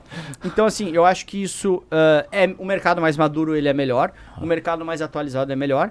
E o meu sonho, realmente o meu sonho, que seria até mais difícil para nós preparar, tá? É, é, prova com cases, é prova com uma história de vida do Thiago, uh, que é casado há tanto tempo, que tem uma empresa que eu acho que é muito mais legal e, e, e maduro. Mais difícil? Talvez sim. Mas também acho que uh, a gente tem um mercado bem melhor e não só um mercado. Ah, cresceu o número de certificados. Quantos passaram sabendo? Acho é. que é um pouco de, de, de, que eu acho que é importante e que uh, é, é uma evolução da indústria como um todo. É que a gente, né, Thiago? Nós, como uh, nação que investe, a gente é muito novo, né? É, exato. Ah, e, meu, em 94, 95. 94 vai. a gente te, começou a ter uma moeda que tinha estabilidade. Antes disso, não tem história. E, e, e ali em 90 os caras confiscam o dinheiro que tá, é, tá poupado. É. Então, eu acho que assim, o organismo, o investimento como um todo, né? O, o, o, uh, uh, o cenário de investimento como todo, nós somos ainda jovens. Então, eu acho que a gente tem bastante para evoluir. E papel meu, papel teu, papel de uma galera que, que, que também está junto conosco nisso para conseguir tentar fazer um, mercado mais maduro nisso também. É, isso, isso passa é, pelo processo de educação livre, né? Que o que a gente faz é uma educação livre, né? Mas também passa pelo processo de educação formal e de instituição. Por que eu tô falando isso? Porque eu não sei qual a sua percepção, mas eu acho, a minha percepção, e você pode discordar, é que a CVM, que é um órgão regulador, nos últimos dois anos, três anos, evoluiu muito. Assim, no sentido de, de produto, no sentido de estrutura, no sentido de comunicação. Eu acho que tá. E isso é, é um caminho que a gente vem trilhando. Por exemplo, cara, há quanto tempo que BDR era só para investidor qualificado? Hoje não é mais. Então, esse é só um, um exemplo, né? A claro. quantidade de ETF que está abrindo aqui. Agora, porra, imagine. Tudo bem que o universo criptomoedas é um universo novo. Mas quem já imaginou que ia ter uma parada não regulada, que são as criptomoedas, mas que dentro da nossa bolsa teria um ETF que negocia isso? Então, o mercado eu vejo essa maturidade e a certificação precisa acompanhar, cara. Não faz o menor sentido nos dias de hoje, na prova de certificação, CPA 1020, CEA, Ancord, CFP, CNPI. Eu fiz, eu fiz CNP recentemente. Não faz nem o menor sentido não cobrar criptomoeda, não cobrar blockchain, não cobrar isso, porque faz parte do dia a dia. Enquanto a gente não educa essa galera, mano, a turma tá caindo em pirâmide aí, achando que tá investindo em Bitcoin, cara. Perfeito, perfeito. É, parece que vai vir nesse sentido, né? É. Eu, eu acho que assim, se vier alguma coisa e não tiver atualizações nesse sentido, aí jogaram fora o estudo, né? É. Eu, uh, então eu, eu acho que a gente deve ir para esse caminho e concordo contigo. Se deixar isso uh, sem a, a, a, nossa parte de conseguir ajudar e educar, mesmo com a gente fazendo a nossa parte, já tem uma galera que. que, que o, o novo ele sempre vai trazer é. isso, né? Faz parte também, é utopia tu achar que não. Mas eu acho que é, também em trazendo essa formalização para dentro de certificações, dentro de provas de, de, conhecimento técnico, a gente consegue também espalhar um pouco mais isso de conseguir falar sobre essas coisas. Porque, que nem, de novo, falei ali antes, né? Se eu faço um vídeo agora sobre isso, se, se eu faço um vídeo, mudanças de prova, sei lá quantos mil views, faço um vídeo de, ah, deixa eu te falar um novo produto aqui, ah. dá 50 views. É isso aí. Lá, tô, é, eu acho que isso está muito relacionado com a cabeça da nossa audiência, né? No sentido de a gente tem que pensar é, como que a gente muda? Você faz esse trabalho legal, né? E eu acho que eu me, eu me esforço também para isso. Velho, não se preocupa com a prova, mano. Para de se preocupar com a prova. Mas, cara, tipo, se a gente fizer qualquer coisa, mudança da prova, esquece. Você não precisa fazer tráfego, não precisa fazer nada. Não. Vou fazer uma live, só coloca no Instagram assim, vou fazer uma live para falar sobre mudança da prova. Só isso. Já é, tá resolvido. Vai ter. Agora, ó, vou, vou fazer um vídeo aqui, por exemplo, para por exemplo, para comentar potencial valorização, é, elevação de taxa de juros nos Estados Unidos, como isso pode impactar nossa vida aqui? Ah, mano. Esquece. Esquece. Quem vai ganhar Big Brother? É o Arthur? é isso, é pior que é. Não é? Mas, eu, mas eu não sei você, mas a gente tem aqui alguns alunos que são, eu chamo de fiel escudeiros. Os caras estão em todos os vídeos. Já passou na prova, já estudou, mas tá lá. Ó, oh, só tem um vídeo aqui para falar da Selic. O cara tá lá, tá vendo, tá comentando. Você deve ter também a galera. Claro, claro. Mas, cara, eu, eu amo essa galera, mas infelizmente é a, a minoria, né? Cara, é 4 ou 5 ali, né? 10, é. é, é, realmente são poucos. Mas, né, Thiago, uh, em geral, esses são os poucos que no médio prazo também vão estar tá, uh, construindo carreiras diferentes, carrendo, uh, construindo histórias diferentes. Estes são os que hoje estão fazendo mais. Claro, cara, com certeza. E para você que está aqui me vendo, se você se enquadra entre esses poucos que, independente de ter a nossa educação, está aqui nos acompanhando, seja porque você acompanhava o meu trabalho, ou porque você acompanha o Lucas, saiba, você está plantando para você estar fazendo mais. Você vai colher mais. É inevitável isso, né? Perfeito. E tem uma coisa que eu, que eu, eu falei ali antes, né? Mas eu acho que é importante reforçar que é bem isso durante o processo, uh, você se sente às vezes solitário, você se sente até. Uh, cara, davam risada de mim quando eu estava estudando para certificações lá, alguns dos meus o colegas. nem né? pede isso. Então, o processo, ele é dolorido, ah. ele é muitas vezes solitário, pouca gente enxerga valor naquilo que, que, que você está fazendo antes. Mas, cara, é, parece meio filosófico eu falar agora, tá? Mas é, para mim é, meio, é eu, cada dia que eu fico mais velho eu aprendo mais isso. A lei do retorno ela é infalível. Ela é infalível. E se você faz nos 365 dias do ano um pouco mais do que a média está fazendo, é só você olhar para o seu, seu, seu entorno, seu redor. Se fizer um pouco mais do que a sua média está produzindo, você vai ser acima desses caras. E se acima não quer dizer que é chefe de alguém, não é esse ponto, não. Uhum. Mas você vai ter resultados melhores. E ninguém tá falando de novo, tá, Thiago? Ninguém tá falando de resultados materiais. Ou sim, depende do que você busca, então é. tá tudo certo. É. Mas você vai ter resultados melhores. E eu sempre digo o seguinte, meu, é, a melhor coisa no mundo é liberdade. A liberdade é o melhor dos presentes que você pode ter.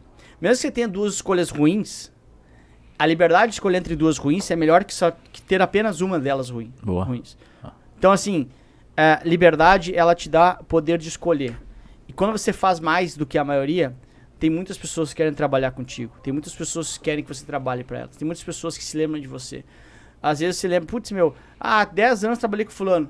Mas esse cara fazia diferente. Ele, você vai ter 100 portas abertas para onde for. Esse cara nunca vai ficar sem trabalho. Nunca vai ficar. Esse é o ponto para mim. Nunca vai ficar. E tem, tem, tem uma parada que, que eu não gosto de falar, mas eu acho que se, que se encaixa aqui. Que é uma parada muito coach, né? Ah, você não arruma um emprego, crie o seu próprio emprego. Eu não, não gosto disso porque a realidade do Brasil não é tão simples, né? Você só conseguiu criar a tua empresa pela, pelo teu repertório. Eu também só consegui criar minha empresa pelo meu repertório. Mas eu, que, eu quis trazer esse contexto para dizer o seguinte, né? É, você vai criando condições para que você possa não criar o seu próprio emprego, como diz os coaches, e nenhuma crítica a quem é coach, mas para ir aumentando gradativamente o seu nível de reconhecimento. Faz sentido isso, no sentido de falar assim, cara, beleza, eu, a certificação vai fazer eu, eu avançar, não a certificação, o conhecimento. Perfeito, cara. É, é, é, é bem isso. E, e volta ali justamente o que eu acabei de dizer. Quando você tem uh, pessoas que passam na sua vida e te reconhecem todas elas como uh, alguém que faz mais do que o que mínimo que te exigem, é de novo, você vai ter sempre portas abertas. E tem outro ponto, né, Thiago? Que ao ter portas abertas, seja nessa oportunidade ou outra, seja para conversar com A ou com B, acontece aquilo que eu falei ali antes. Uh, certos anseios na minha vida eu só tive quando eu passei a atender caras de alta renda. Que de novo eu queria ir para a Suíça. Eu falei, eu vou para a Suíça. Eu não vou para Gramado, eu vou para a Suíça. Só que isso, de novo, só desperta em você. E eu tô falando de uma, uma, uma coisa, coisa, que viagem, tá? Pode é. ser tantas outras, é. tá? Você pode ser comprar um carro, é. você pode ser ter mais filhos ou menos filhos, pode ser ter uma família, pode ser assim, putz, eu quero dar essa condição de vida para minha mãe que nem o fulano dá, é. porque você nem sabia que existia. Putz, tal esse lugar para o, o avô do fulano tá em tal lugar que é hiper caro, né? Porque a gente está tendo uma população também que está envelhecendo, é. que é um, é, um, é um, problema que vai ter. Putz, eu quero deixar meu, meu avô lá, porque ele me ajudou muito. São tudo coisas que só, são, só te permite com condições. E condições essas que só consegue acessar quando você tem reconhecimento. Porque quanto mais reconhecimento, mais oportunidade. E é esse o ponto que pra mim, cara, eu bato muito nisso os caras. É, essas oportunidades nem sempre elas vêm no D mais 0, nem no D mais 1, um, nem no D 180 às vezes. É. Mas elas vêm no D barra V, que é no, na sua vida. Boa. Pra mim é, é isso. É. Você vai ganhar no D mais V, que é na vida. E a gente só consegue ter essa visão ao longo do tempo, que a gente vai amadurecendo, né? Posso virar um pouquinho a chave Pode, aqui? claro. É... O nome da sua empresa é LS, né? Como que é? A é, empresa? É, LS Certificações. LS Certificações. Porque eu tô querendo tratar da razão social aqui. Você disse no meio do caminho aqui que você tá com 22 pessoas. Uma pergunta. Você contrata já, ou já contratou ex-aluno? Boa, sim, na verdade. É... Eu queria entender como que é isso. Legal. O que, que a gente faz, né? Uh, vamos supor, putz, exceto um cargo hiper mega técnico lá. É, porque no nosso negócio tem coisa técnica que os nossos alunos é, não sabem. É, né? por exemplo, cara, eu preciso de um cara lá de de TI. A gente abre, se, se não dá, a gente abre um pouquinho mão disso que eu vou te dizer, tá? Mas, para todos os outros, meu principal pré-requisito para um cara trabalhar lá com a gente é cultura. Ele tem que chegar. É, ele tem que. Eu vou dar uma dica agora que eu não, não, sei se eu deveria dar. Mas ele, a gente faz um, normalmente no Instagram. Uhum. ali por recruto, que já começa a pegar caras que conhecem a nossa cultura. Jogam normalmente um formulário bem simples. Eu não, eu, eu, tô, eu, tô, eu não tô nem aí a idade do cara. Eu não tô nem aí uh, se tem dois, três, quatro, cinco ou se não tem filhos. Eu só quero uma coisa. Porque eu gosto de gente com cultura. Porque eu acho que a cultura, uh, ela é a chave que determina se a minha empresa vai durar dois ou 20 anos. É, empresa que dura dois anos tem um monte. A minha não vai durar dois anos. Porque tem uma coisa que a gente bate muito forte lá, que é cultura. Cultura do tubarão, que é o que a gente criou. Os caras têm que ser tarados por tubarão, porque é a cultura que faz a nossa empresa durar 20 anos. E a nossa empresa tem que ser de 20, 40, 60 anos. Uhum. E a cultura é que faz persistir isso. Então, quando o cara chega lá pra mim, então, posto no Instagram, jogo lá um formulário, umas perguntas para ir entendendo o que é a cabeça do cara. E aquele cara que vem mostrando que ele entende a nossa cultura, mostrando que ele entende que a gente é totalmente pró-aluno, né? É uma coisa que se deve fazer também aqui. Cara, eu digo pros caras lá dentro. A gente só existe por causa de aluno. Então, tipo assim, a gente é como uma, numa loja de roupa, só existe aquela loja que alguém compra roupa. Como é que alguém vai comprar roupa e ser maltratado? O meu aluno é rei. É. O aluno é rei, porque a gente só existe por causa de aluno. Então a gente é muito cultura pró-aluno. Então quando a gente observa isso, a gente uh, tenta treinar os pontos técnicos que são importantes para nós. Claro, exceto, de novo.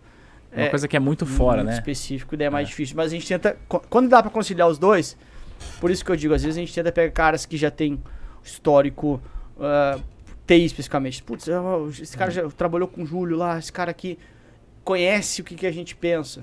Perfeito, né? É claro que não vai ser um aluno nosso, porque é outro, mas ele já tem a nossa cultura do que a gente pensa. Por que, que eu queria te perguntar isso? É... Na minha cabeça limitada, agora eu já me libertei disso já tem um tempo. Antes, quando eu ia contratar gente aqui, é, eu tinha essa ideia. Ah, vamos buscar na nossa base de alunos ou vamos buscar no mercado? Aí na minha cabeça era, ah, cara, os nossos alunos não querem trabalhar na T2. nossos alunos querem trabalhar no banco e a T2 não é o banco. Então, vamos buscar no mercado. E assim a gente fez.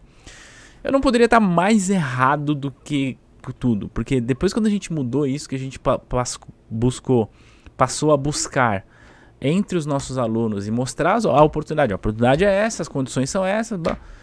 A gente, um, recebeu muita aplicação e as, as, contratações, as contratações mais acertadas da T2 são é, de gente que veio, é, que já era nosso aluno. Só que agora eu preciso fazer um adendo. Porque eu sei que tem gente da minha equipe que eventualmente está vendo isso, que está trabalhando que não era aluno. Vai se complicar em casa. é o seguinte, para quem é da minha equipe que não era aluno, quando eu digo que as mais acertadas são, é porque quem hoje não era aluno era alguém que veio justamente porque tinha uma qualificação que não está no nosso meio. Então, sei lá, um desenvolvedor web, que é o exemplo claro. que você falou. Difícil a gente achar no nosso meio, né? E tá tudo bem. Mas os outros, é, a melhor coisa foi isso. Então, é, eu quis perguntar isso porque pode ser que entre quem está nos assistindo agora, pode ser não. Isso já aconteceu. A gente já perdeu funcionário para o banco, mas a gente já tirou funcionário de banco. Então tem gente que disposto a sair do banco para vir para cá. É, pode ser que quem está nos assistindo agora, que se identifica com, com esses projetos que a gente tem, e que falou, pô, eu gostaria de trabalhar com o Lucas ou com o Thiago e tal. É, esse é o grande ponto, acho que eu, eu pegaria da tua resposta, né? A questão da identificação da cultura do fit, eu acho que faz, faz todo sentido é, a gente olhar para isso. Você está com 22, vai terminar, está com 22 colaboradores em 2022, vai terminar 2022 com quantos? É uma boa pergunta. Sabe que isso aí é uma é, é uma, uma dor de cabeça, né? Que é a dor do é, crescimento. É difícil, cara. É, eu, eu, putz, cara, que nem esses dias eu estava falando com, com uma pessoa do meu time lá, e eu falei bem isso, cara, das mochilas que eu usei hoje eu acordo com 22 mochilas, ah. né? É, é, o meu jeito de fazer as coisas, eu, é, assim, eu acho que você não pode fugir das responsabilidades. É a minha responsabilidade, né? 22 pessoas. Uh, ao mesmo tempo, a gente quer crescer, a gente tem projetos diferentes, a gente trouxe agora você falou de trazer uh, alguém de banco. Só, só, um detalhe, né? Que você falou assim, ah, a gente achava que pouca gente ia participar. Uhum.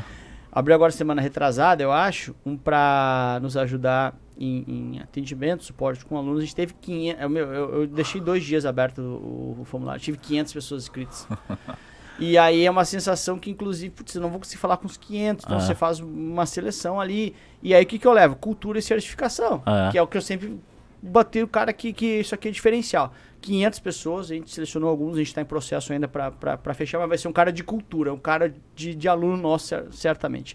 Enfim, fechando esse só para dizer de número, né? Uhum. Meu, tem, vai ter gente ou não tem? Tem muita gente que realmente quer trabalhar aí conosco. E eu acho que isso é legal, porque o cara enxerga que o que a gente faz é legal, é. né? Tu vê muitas vezes pretensões salariais, os caras, meu, às vezes não, não tá pedindo, não é, ele não vai ganhar mais dinheiro, é. mas ele enxerga um valor no que ele tá fazendo isso hiper mega uh, uh, um puto orgulho aqui, né? Você falou também de tirar alguém do banco, né? Um troço também que a, um movimento que a gente fez no final do ano passado para início desse, que a gente também para criar novas certificações, um movimento que foi feito comigo lá, lembra que eu te falei de ser head de produto?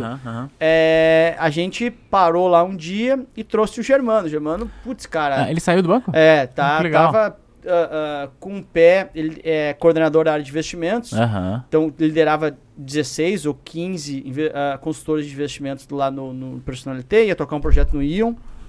Uh, tá um pé, tava um pé lá para ser superintendente ou não, tava já de backup do cara.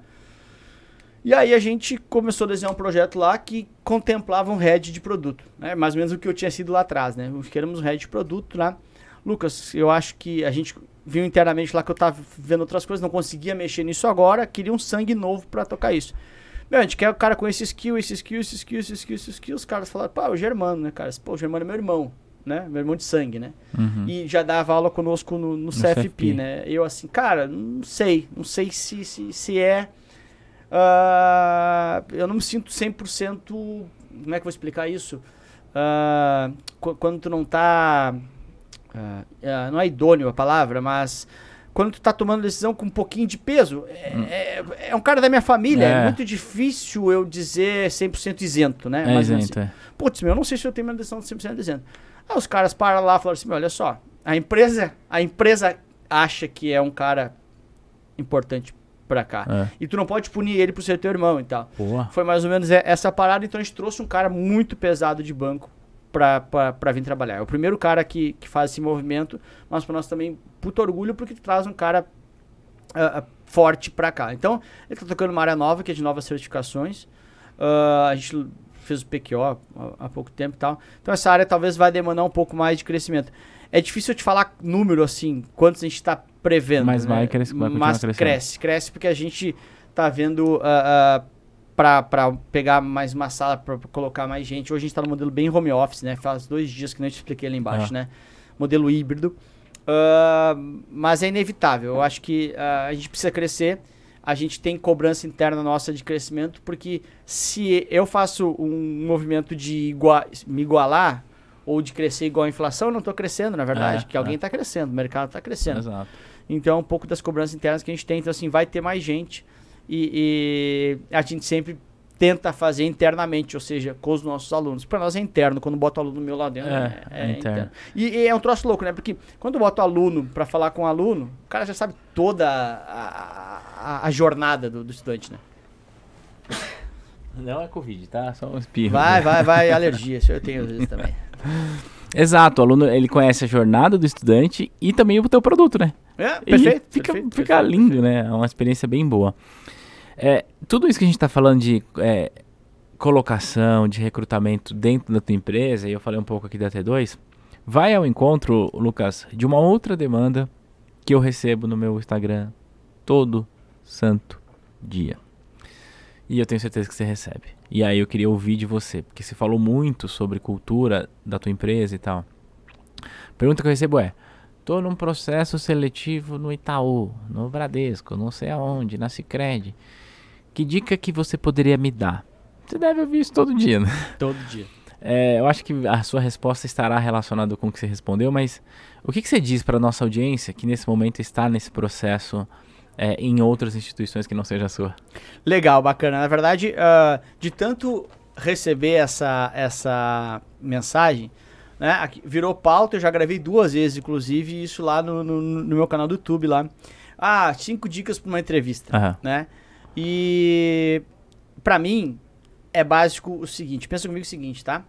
Uh, vamos supor que a gente não se conhecesse, né? A gente se conhece faz um bom tempo, mas que eu não, não te conhecesse e que você com me Lucas, olha só, eu mais ou menos vi seu trabalho, quem participar de podcast comigo?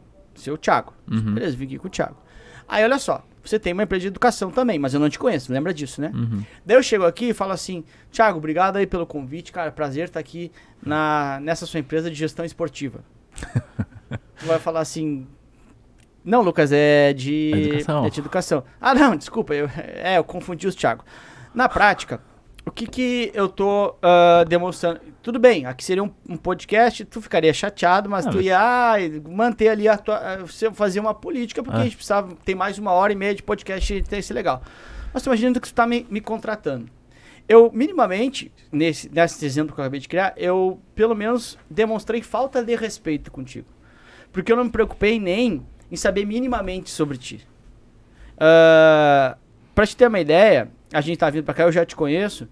Meu, os guris foram lá e aí eles sabiam que tu tinha feito podcast e, e em determinado momento tinha uh, parado um pouco. A gente uh, foi entender para eu chegar aqui e demonstrar respeito. Uhum. Eu tô dizendo bastidores aqui, uhum. mas uh, a gente foi lá ver assim, putz, meu, quando é que foi o primeiro vídeo do canal uh, do, do Thiago? Tava lá de camisa social, durão, num quadrinho aqui, explicando, era outro professor. É. Mas a gente 2015, se eu não me engano, é, posso primeiro, estar errado aqui, na, foi, 2015, foi, né? É. Então, isso, o que que é? Minimamente, eu tenho respeito e empatia por ti, e, e nem precisava, porque eu te conheço, Sim. eu te conheço. Mas se eu quero trabalhar contigo, aí vai a dica, né? Putz, você tá indo fazer uma entrevista no, no, no, no, uh, no Itaú. Você fazendo entrevista no BTG. Fazendo uma entrevista no, no, no Santander. Minimamente, cara, assim, pega os seus próximos quatro dias, três dias até lá e ver tudo que eles estão falando. Hoje é muito fácil, no canal do YouTube do banco. É. Ver no que o Instagram tá falando do banco. Porque não chega lá, se o cara, se no Instagram do banco fala assim, nossa, o grande, nosso grande foco desse ano é crédito rural, não chega lá e fala assim, o que você acha de crédito rural? Hum, acho que é um atraso para o nosso país. Você está indo contra a instituição. que, a, que ela pensa. Então, uhum. A rede social entrega tudo que a instituição pensa. Nesse momento é muito fácil. É. Então, leia a rede social dos caras, veja o canal do YouTube dos caras, porque você pega a linguagem, você pega se eles estão mais informados. Às vezes os caras estão numa pegada mais informal ou não. Vê uh, que tipo de roupa que os caras estão usando já ou não. Vê o que eles estão falando sobre o cenário. Então, assim, primordial para mim. Você tem que olhar a rede social dos caras para ver o que eles estão pensando. Posso, posso só te cortar? Vai, por favor. Você tem que olhar a rede social dos caras e tem banco hoje que tem canais de redes sociais só para colaboradores. Então, o Itaú, por exemplo, tem um bagulho lá chamado Coração Laranja, que a comunicação é voltada para quem trabalha lá. Então, Perfeito. Né, e é aberto, né? É aberto, qualquer um. É, Isso. É. Bom, então, desculpa. assim, não, capaz. É, rede social, porque você tá vendo que os caras estão falando. Uh, minimamente saber o que está acontecendo no mundo, né? É. Não pode o cara perguntar assim, aí ah, que e agora? É, os navios estão tudo trancados lá, lockdown China da China. É. Mas não acabou já, lockdown? Não era? É. Tipo assim, você tem minimamente saber. É. Não que você tem que ser um expert de economia, mas, poxa, vai ficar mais, ainda mais difícil, vai pressionar um pouco os preços, porque tá um monte de coisa, um monte de matéria-prima parada lá, vai faltar aqui, a gente já tá numa pressão, porque ah, se a gente for pensar, a gente tá com uma inflação de 12, é. de, de 11,5 nos últimos 12 meses ou menos eu me interessei por isso aqui. Uhum. Tu entendeu? Então, é, você demonstra empatia pelo que você está buscando quando você vai atrás da rede social. Você demonstra um pouquinho de conhecimento de economia. Você pode ver, pesquisar foco. Você pode ler minimamente qualquer notícia em sites uh, uh, de, de notícia. E o que eu digo é o seguinte, cara: quanto mais se tornar natural o seu processo de ler sobre economia, uh, mais fácil você também fala sobre economia. Então, uhum. não adianta se pegar e debulhar nove horas de economia um dia antes da sua entrevista. Você tem que ir mais ou menos tentando montar isso na sua rotina. Ouça meia hora de um podcast de abertura de mercado, que é. tem de várias instituições. Então, eu acho que isso você minimamente se demonstra. E, e, e, de novo, talvez vão te perguntar de produto. Se você não souber, e olha só como você é arrojado agora. Se o cara perguntar de LCI, e eu falar assim, olha, eu sei que é um título que é isento, mas eu realmente tenho. Eu, eu não tenho conhecimento sobre esse produto tu vai ter menos problemas do que tu falar assim, ó, não sei o que está acontecendo no mundo. É. Porque o cara sabe que você não vai saber de todos os produtos. Mas é inadmissível você não saber de economia que você vai trabalhar é. no mercado financeiro. Exato. Então você tem que saber onde você está indo, você tem que saber o cenário que você está. Tecnicamente, um produto ou outro, não, não se importa de dizer você que não aprende sabe. depois, é. Isso você é. vai aprender. Mas a cultura você não aprende. Você demonstra, de novo, você demonstra proatividade quando você chega pronto. Ao invés de dizer, nossa, sua empresa de gestão esportiva, é. Eu caguei. É. Eu nem li sobre quem é o Thiago Feitosa antes de vir aqui. Exato. Né? Quando eu digo que eu sei quem você é, vamos supor que eu, de novo, que eu não te conhecesse antes, se eu li minimamente, você é, lembra comigo, né? Quem está te recrutando não é o Itaú. É uma pessoa que pertence ao Itaú. Boa. Então, o Itaú não é o Itaú recruta, não. Você foi recrutado por alguém do Itaú. E se esse alguém, muito provavelmente, gosta dessa instituição. É. Se você disser que também gosta dessa instituição, você cria empatia com essa pessoa. É. Então já começa um relacionamento que, que, que, é interessante. Boa, muito, muito bom. Lucas, é o seguinte, a gente tem aqui um, um, um costume é, de é, voltar no tempo. Né? A gente já fez aqui e tal. É, e aí eu queria saber o seguinte eu vou mudar completamente a parada, mas serve ainda de inspiração. Não é aquele troço da Xuxa, né? Uma palavra. Saúde, felicidade. não é aquilo, né? Não. É sacanagem, não. vai. É a hora do trote agora.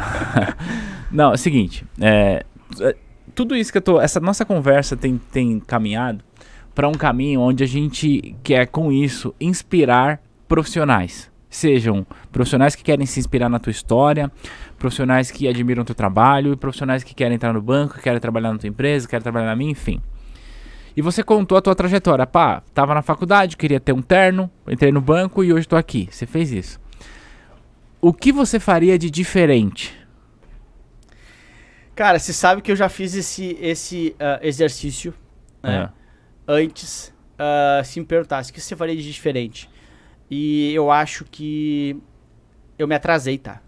Eu acho que eu acordei para essas coisas que eu digo hoje ali pelos 20, 20, 19 anos. Pô, mas você é, atrasou? Eu acho, mas se, se hoje eu conseguisse. Não é nem conselho, porque eu acho. Eu sou um pouco cético, assim, realmente. Tá? Eu não sei. Eu acho que a maioria das pessoas não ouve conselho. É. Porque eu acho que a maioria das pessoas ela projeta, ela terceiriza uh, sucesso. Ela fala assim: o cara conseguiu lá porque ele deu isso, isso, isso de sorte. É. Ele conseguiu lá porque ele nasceu numa família assim, assim, assim. Ele conseguiu. Então você terceiriza um monte de coisa que você fala assim, eu não sou dessas, eu não tenho essas características, então eu não preciso me esforçar porque eu não vou conseguir igual. É. Então você terceiriza isso, você não se autorresponsabiliza por não fazer. É. É muito mais fácil. Então eu acho que normalmente as pessoas não ou não, assim, vão ouvir menos conselho. Mas se eu pudesse chegar num cara, no Lucas de 15 anos e falar já pro Lucas de 15 anos começar antes, eu acho que eu não posso reclamar de nada. Foi tu, tu, tá sendo tudo ótimo, minha jornada tá ótima, tô hiper mega feliz com tudo que tá acontecendo na minha vida. Tô no melhor momento da minha vida. Pessoal, profissional, ah, ah, tudo que é área. ah, nunca trabalhei tanto na minha vida, mas ao mesmo tempo nunca fui tão feliz. Isso não tem a ver com bens materiais. Também, tem a Também, ver, mas não só. não só. Mas eu teria começado antes. Porque eu acho que eu poderia, inclusive, ajudar mais pessoas antes. Porque eu, eu tenho gostado cada vez mais disso, de isso que você falou, justamente, que eu demorei um pouquinho. Mas no momento que eu enxerguei, e, e- eu sempre fui, por isso, eu sou tímido, né? E, e não é mentira, eu sou tímido. Não, mas eu, eu, eu reconheço que você é tímido. É, pois é. Quando tu tá na frente da câmera, você é outro cara. É, é, é, às vezes, sabe, eu não consigo encaixar muito assunto, é, É. difícil. É. Ah, mas, Thiago, eu tive que aprender a fazer. Que nem eu, eu digo pros caras assim, meu, porra, você tem não sei quantas lives por semana, não sei o que, não sei o que. Não é todo dia que eu gosto. Mas, de novo, tem 22 caras comigo, eu sou obrigado a fazer. É. E eu sou obrigado a fazer bem. É. Então é inegociável. Então, assim, eu acho que ah, eu teria começado antes, porque de um tempo pra cá eu comecei a enxergar que sim, não é mais vender curso de certificação. Eu acho que você, eu, nós, nós inspiramos pessoas Boa. Pra muito mais do que fazer um curso. Tem um monte de curso melhor que o meu, né? Tem um monte de professor melhor que eu. Não é nisso que eu acho que tá a grande, o grande legado que eu, que, que eu tô deixando por aqui. E eu, eu resolvi assumir isso. Que pra Uhum. mim eu fugia. Não, isso é coisa pra alguém famoso, isso não é pra mim, né? Isso são coisas de um grande atleta. E eu comecei a ver que não, que eu acho que você deixa um grande, um, um grande legado. Eu deixo um pouquinho de legado também e resolvi assumir isso. Então eu acho que eu deixaria, se eu começasse antes, eu teria deixado antes esse legado e teria ajudado mais pessoas. Entendi. Porque eu acho que hoje a gente ah, ah, ajuda pessoas não por passar numa prova ou não, mas por mudar a cabeça dessas pessoas. Cada dia que eu posto alguma coisa nesse sentido, eu recebo muito retorno nisso. Lucas, eu falo, ah, mas se eu mudar a cabeça de um e vem uma porrada, brrr, mudou a minha, mudou a minha, mudou a minha. É. Então eu acho que isso é um puta legado e eu acho que eu poderia ter deixado ele antes. E eu parei de fugir dele. Eu preciso deixar isso para as pessoas. Assim, eh, você tem essa responsabilidade também. As pessoas, você não é um professor. Você entrega coisas para as pessoas muito mais que isso. As pessoas se inspiram em ti, que nem tu falou antes. E eu de- decidi assumir isso, mas demorei um pouco. Mas se eu tivesse começado antes, eu teria conseguido fazer isso ainda antes. Ainda antes. E ah, ah, observa que isso tem zero a ver com, com, com dinheiro. Porque É. eu não tô falando de vender mais curso. Eu acho que o meu legado hoje é conseguir impactar mais pessoas. Eu acho que ah, eu teria começado antes. Porque ali, o Lucas, até uns 19, ele 18, o Lucas ele era bem diferente, assim. Eu, eu, eu era competitivo, mas eu estudava bastante menos, por exemplo. Eu enxergava menos valor nisso. Eu, eu, eu, eu demorei para enxergar. Quando eu comecei a enxergar que fazer mais dava mais certo, ou comecei a enxergar que eu queria fazer mais que os outros, é, eu queria ter enxergado que isso dá, dá certo. É certo, é com, é com certeza certo. É, é, eu tenho zero dúvida. Se você fizer mais, você vai colher mais. Ponto final. Eu E queria ter começado antes. Você teria começado antes. Eu, eu, eu juro que eu já tava encerrando, mas aí você falou uma coisa que me, me despertou uma parada aqui, que conhecendo a nossa audiência, é, eu preciso colocar isso na mesa. Vamos lá. É, você falou assim, ah, eu teria começado antes, eu comecei tarde, ali pros 19, 20. Velho, quantas mensagens você recebe lá no seu Instagram? Fala assim, ah, eu tenho 35 anos, eu consigo trabalhar no banco. Então, quando você fala que com 20 anos era tarde, você falou assim, mano, a pessoa de 35 não. Eu queria saber o seguinte, o que você diria agora aqui no nosso vídeo para essa audiência, para essa pessoa que tá com 30, 35, 40 anos, que tá pensando em mudar de carreira em busca de certificação? Dá tempo, não dá? Consegue arrumar um emprego, não consegue? Vale a pena, não vale? Cara, muito bom você perguntar isso. Ainda bem que você perguntou isso. porque realmente talvez seja ah, o top 3, top 5 lá Ah, ah, ah, das dúvidas. E eu sou bem duro nisso, bem duro mesmo, porque assim, Thiago, é, que nem eu falei antes, a minha construção de profissional, ela lá no banco, eu vi assim, tem que ser comercial pra estar tá aqui. Eu era péssimo comercial, sou tímido, que nem eu falei. E eu não conseguia nascer de novo. Eu não posso lá voltar na minha mãe assim, mãe, tem como voltar aí e ah. botar um pouquinho mais de habilidade comercial? Não ia ter. Então o que, que eu fiz? Fiz tudo o que eu podia do outro lado. Já que não tem comercial, você tecnicamente referência. Já que eu sou tímido, eu vou estudar tanto, tanto, tanto, que eu vou ter uma autoconfiança, porque eu sei que a hora que eu abrir a boca, meu, vai dar muito, muito, muito frio na barriga. Muito, muito, muito. E dava, Thiago. Continua dando, na verdade. Vai dar muito frio na barriga. Mas a hora que eu abrir, vai ser. Os caras vão me ouvir tanto que eles vão me olhar e eu vou ter confiança para continuar falando. Então, você tem que fazer tudo o que. Você tem que fazer tudo possível que está sob o seu controle. Esse é o ponto. Aí, olha só. Uh, esses tempos eu falei com a Laila, que é RH do Itaú. E perguntei isso. Laila, idade? Ela assim, ó, não peça mais idade no currículo. Tu quer, quer que seja mais claro? Ah. Mais clara? Foi isso. Assim, tô cagando pra idade. É. O cara, eu quero, o cara, eu quero o cara vir aqui e me mostre muita vontade, muita atitude. Então, assim, idade cada vez importa menos, se é que ainda importa.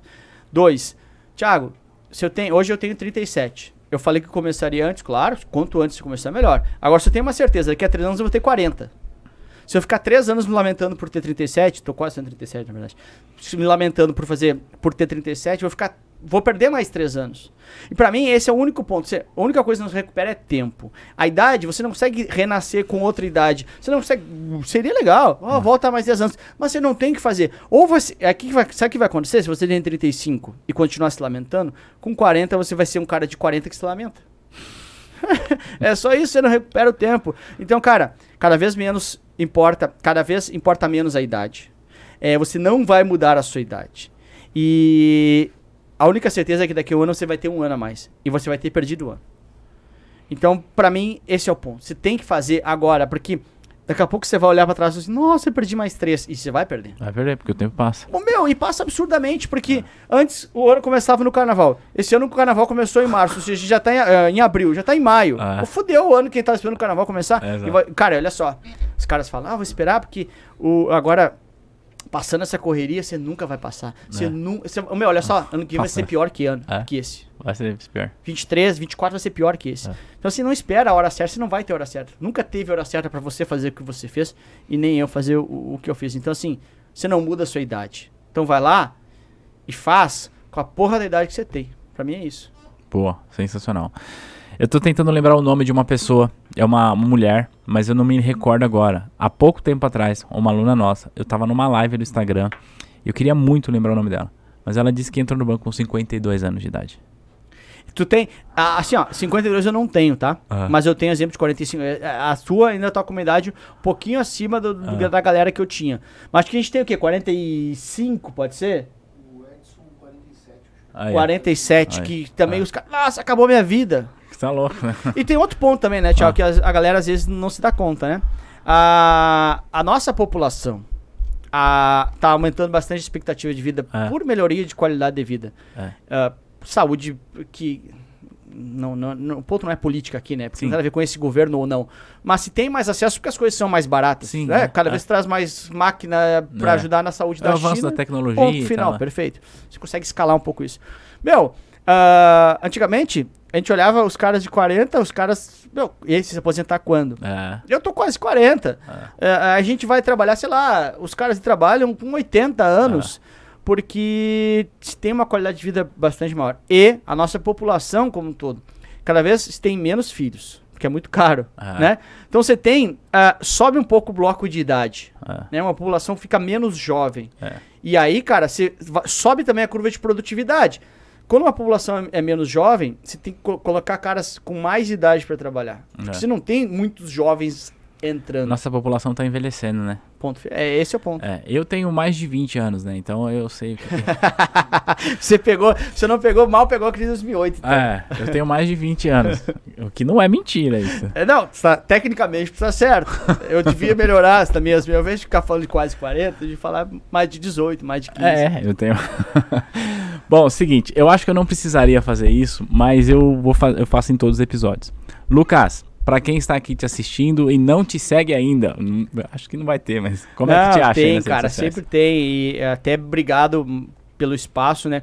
Aliás, né, antes de eu responder, assim, mais um elogio para ti. É, cara, eu sempre aprendi muito contigo, tá? Tô legal. Sobre. E não é segredo, os caras sabem aqui. A gente. Uh, e eu te falei isso, eu já tenho falou. quase certeza, que eu, eu, era, eu bebia mais, então eu esquecia mais também. Mas você já me falou menos. algo nesse sentido é, não particular. Mas assim. você, nos, você nos ensinou, né, e é verdade isso, né? Ou me ensinou a como tratar caras que. Uh, eu não gosto da palavra concorrente, mas como tratar caras que estão no mesmo mercado. E é muito louco isso, porque fazia um bom tempo que a gente não falava, é. assim, né? E vir aqui nesse podcast também é, é isso. É, é, Uma, mais ou menos uma aula tua disso. Tu vê que a gente começou lá o nosso e, e também te convidei ali no início Sim, de novo. É. Mas, cara, tu dá aula disso. De, e é muito da tua personalidade e tal. E que a gente. Eu tenho que aprender muito com isso. Então você sempre lá no início falou assim: meu, olha aqui. Ô galera, olha só, segue o cara aqui. Ô galera, olha só qual é o Instagram do cara. Que é um negócio que a gente se doía um pouco de, de, de, fazer. E a gente aprendeu, nós aprendemos contigo. Então, assim, é, isso é legado. Né? É. Isso é, é, é inspirar não só os teus alunos, mas outros caras à tua volta. E eu acho que e é bem isso, quando você é reconhecido pelo mercado assim, né? Não à toa a gente tentou fazer alguns negócios juntos é, e tal. É, é, é, acaba ficando um pouco difícil, como nas empresas parecidas é, é, muito. Difícil, né? é, muita convergência. É. Né? Então, não tem alguma coisa muito diferente de uma na outra que possa, enfim. Mas as redes sociais você falou, é, né? Então, mas assim. Mas obrigado, obrigado pelo, pelo reconhecimento. Não, mas eu acho que é, é, é, é justíssimo. E tem outro ponto também. Uh, a gente conversa com todo mundo, é lógico. Uhum. Mas fica mais perto de quem tu te admira. É. Então, assim, bah, você vai fazer um podcast um cara que tu gosta, um cara que tu admira a ética, tu que tu, tu, tu, tu, de certa forma, gosta de como que ele leva as coisas.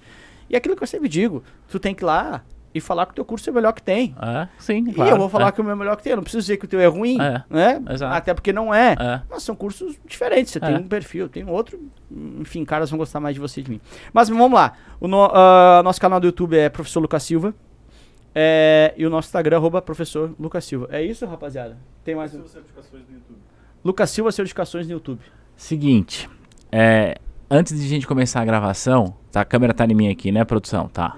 Deixa eu dar um recado aqui pra você que tá assistindo a gente e pra você que tá ouvindo, presta atenção no que eu vou falar. Antes da gente começar a gravação, o Lucas falou assim, ó. Se eu receber 100 directs no meu Instagram dizendo que vi, me viu no Fincast e que curtiu a parada, eu volto para fazer mais um. Não foi isso que você falou? É, pode ser. pode ser, pode ser, Thiago. Na verdade, corta essa parte que eu viria de qualquer jeito, tá? Mas se tiver o 100 lá, a gente é melhor ainda, né? Eu respondo todos eles lá e a gente, a gente volta com certeza, cara. Foi muito bom. Pô, legal. Obrigado. E para você que está vendo. É importante, deixa aqui um comentário, segue o professor Lucas. É, eu quero finalizar esse podcast é, reforçando o que você falou. Sim, nós estamos inseridos no mesmo mercado. Mas é, eu penso que quanto mais conteúdo de qualidade a gente entregar para o mercado, melhor é para quem nos acompanha. E se é melhor para quem nos acompanha, vai ser melhor para a gente, que é melhor para a economia, que é melhor para todo mundo, todo mundo ganha com isso. Então, parabéns pelo trabalho, obrigado por você estar aqui, beleza? E você que está nos vendo, um grande abraço, dá um salve aí, Tubarão. Não, dá ali, ó, para todo mundo. Aí. aí, galera, valeu, brigadão. Esse cara aqui é foda, me ajudou muito desde o início e vai ter muita história pra gente contar ainda. Valeu! Tamo junto, um abraço, valeu!